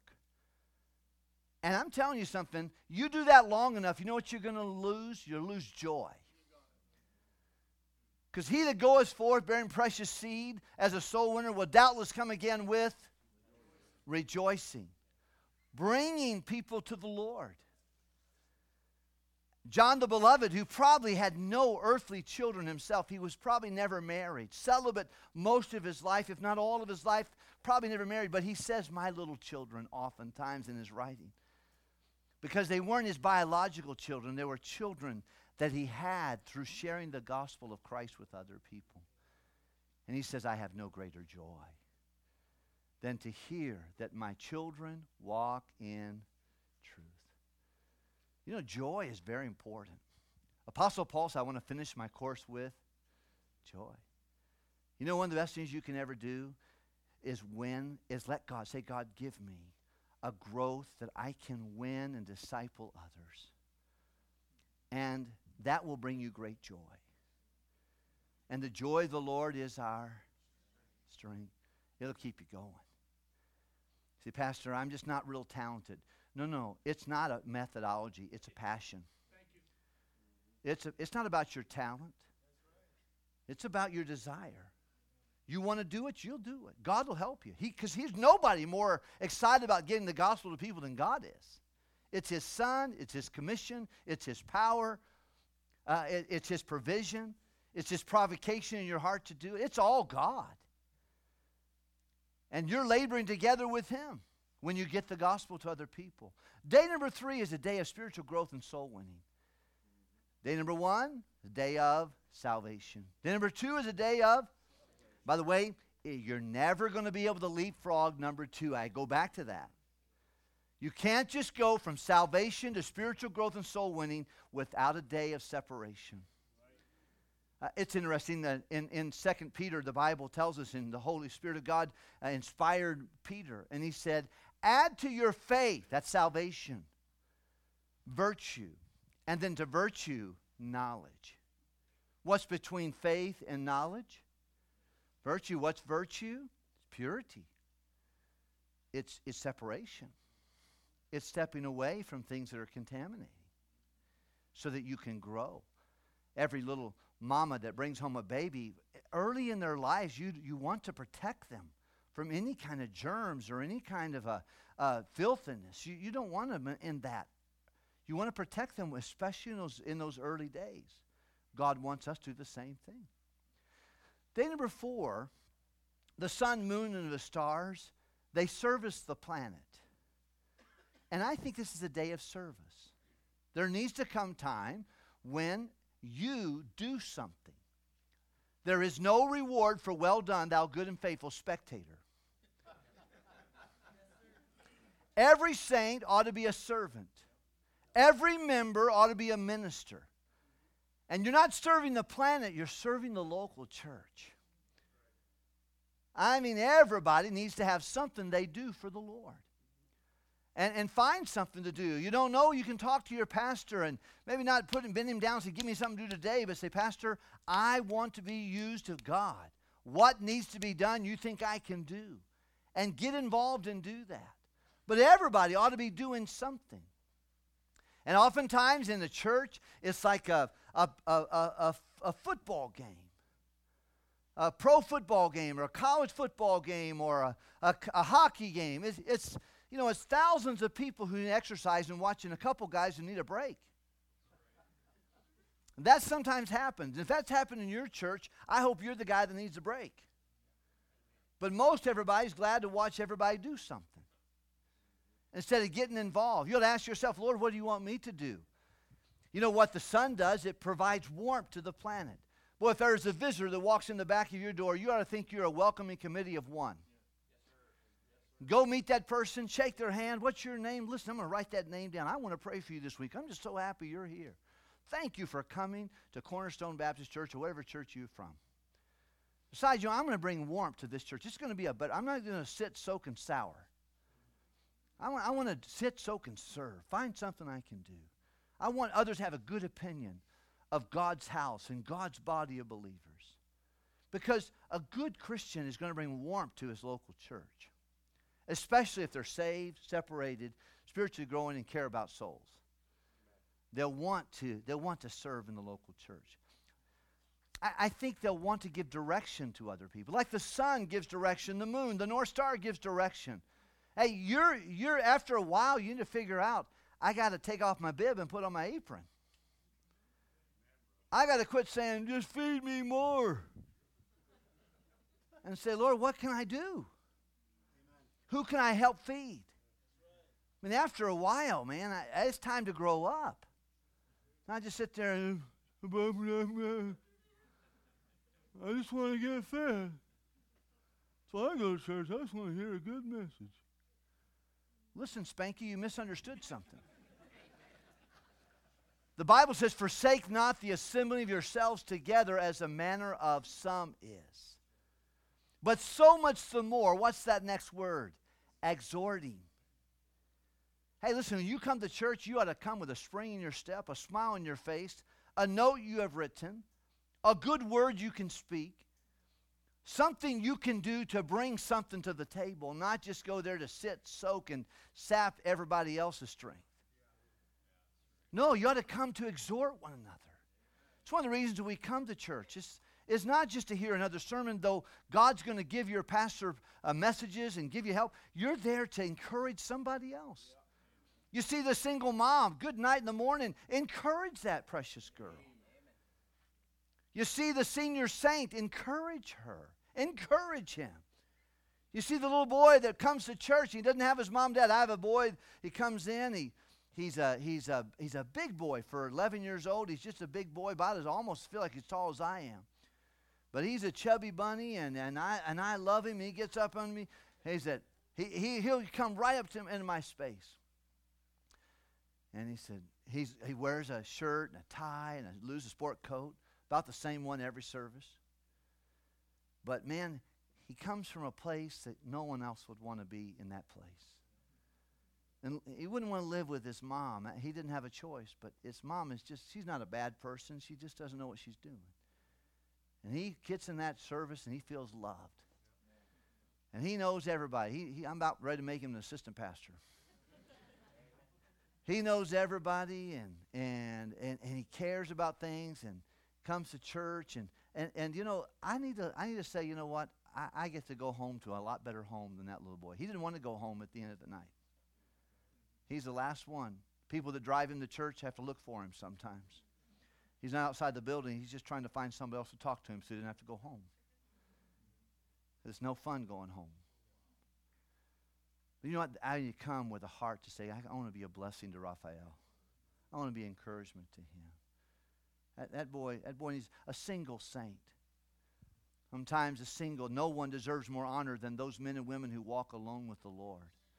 And they ought to hear something from you and me to say, God bless you. Hey, hey, get out of the house. Come on over here and let's have some ice cream or something. Now, you might have to, after a while, tell what they say to the drunks at 2 o'clock in the morning. Uh, you don't have to go home, but you can't stay here. you got to go home, man. uh, you got to go. It's nighttime, you know, and I need to go to sleep. And, and I, I hope you've enjoyed it and had a good time. It's been real, it's been fun, but it hadn't been real fun at this moment. Let's go. You know, you got to go. But you know, it might be a good idea to bright, do something to encourage and strengthen another person. I think we ought to minister. That's a day of service. And then day number five, the fish that swim and the birds that fly. And I, I think that is really, a, a, it's the supernatural grace of God. It's when God begins to help you do things that are outside your abilities, that only God could help you do it. You know, when you start serving God, that's when you'll realize how much you need God. If you get to day number four, you'll, you'll say, you know what, I can't feel the bottom of the pool here. I need help. And God's going to reach down and give you gills for the deep waters of life. Or he might even quote to you Psalm or Isaiah 40, verse 31. They that wait upon the Lord shall renew their. They shall mount up with wings as they shall run and not be weary. They'll walk and not faint. Oh, listen, friend. You get in that day number five, and that's where you'll go through some times and you'll get some satanic attention from time to time and attack. You, you, you'll, you'll need the help of God, His supernatural grace to do whatever He do. is We talked about Brother Connor and and the thing that God has called he and his lovely wife to do. And I don't know about you, but I saw their video and I heard them today. I thought to myself, Lord, I want to pray more so for them because they're doing something where they can't fill the bottom of the pool. And they're going to need God's supernatural help to sustain them. They're going to need the help of God. And that's all right. It's a good place to be. He, giveth more grace. Thy grace is sufficient. I'll glory in my infirmities. That, that's day number five. Some of you have been there where you're like, I can't believe this is where my life is, and I am so in over my head. But in, in over my head's under his feet, and I think we can figure this out. I'm going to need your help. It's the supernatural grace of God. But I think day number six, while we're still living in this life, is God's ultimate goal for us to be conformed unto the image of his Son. Let us make man in our image. Romans chapter 8, verse 29. After that wonderful verse, verse 28, where he says, And we know that all things work together for good to them that love God, to them who are the called according to his purpose, and being conformed to, to image of his Son. Ephesians chapter 4 talks about how that we, we, we grow up into the stature of the fullness of Christ. Whenever now, not how we look, because we're men and women. A lady's not going to look like Jesus, but a lady can act like Jesus. I don't know how tall Jesus was, but he probably wasn't six foot four. But however tall he was, I'm not trying to look like Jesus. I'm trying to think like Jesus. Let this mind be in you, which was also in Christ Jesus. I want you to think like him. My goal for God's goal for me in this life is to make some progress so that at the end I think like my Savior. I forgive like my Savior. I give like my Savior. I love like my Savior. I, I minister to others like my Savior. I care for people. What did the Savior do? He came to seek and to that which was. If that's his passion, that ought to be my passion. If he would spend time with 12 disciples, I probably can spend time with one. I could do that. If he if he loved in spite of rejection, I guess I could probably do that too. If he'll help me. This is what he wants for us in this lifetime to be conformed to the image of his son. And then he wants an eternal Sabbath where he can rest and you can rest with your Creator and His creation. I'm looking forward to that. But, n- but it's not time yet. Now I need to be formed the image of His Son by experiencing His grace, by serving His local church with His power and His help. He put me there. I, I didn't put my. He, he put the sun there. He put the moon there. He put you there. You need to grow where you're planted. Be content with the place that God puts you in. Be content with the pace that God has you in. Well, nothing more fu- frustrating than a, a discontented person. The Bible says that, that godliness with contentment. And boy, when someone's just frustrated, I don't like my job. I don't like this place. I'm tired of this. The snow is ridiculous. I want to go to Florida, you know. You know, I'm just not happy, man. I'm just not happy. Listen, you know what contentment is? Contentment is understanding that God has given me everything I need for my present happiness. I got to want what I have, not what I don't have. And if you're not content where God places you now, you won't be content where you end up one day just because, because wherever you go, Spanky, you got to take you. It's, it, you're going to just be the same discontented person. Just you never make you happy. Your cup's always going to be a half full. And some of you don't even sure if you have a cup. we got to make sure that we keep that right. But remember, we are a creature in Christ Jesus, new creature. Saved, separated, spiritually growing, so conscious, serving, experiencing the supernatural grace of God, and being conformed to the stature of the fullness of Christ. Listen, are you find yourself in there? Has some of you kind of stopped with just being saved? And separation is not something you haven't put away anything for a long time. Every time the Spirit of God talks to you, you just rebuff him. Nah, I, I got that. I'm good there. I mean, that's when I was a kid. I can handle. I, this is adult viewing. That's a bunch of junk.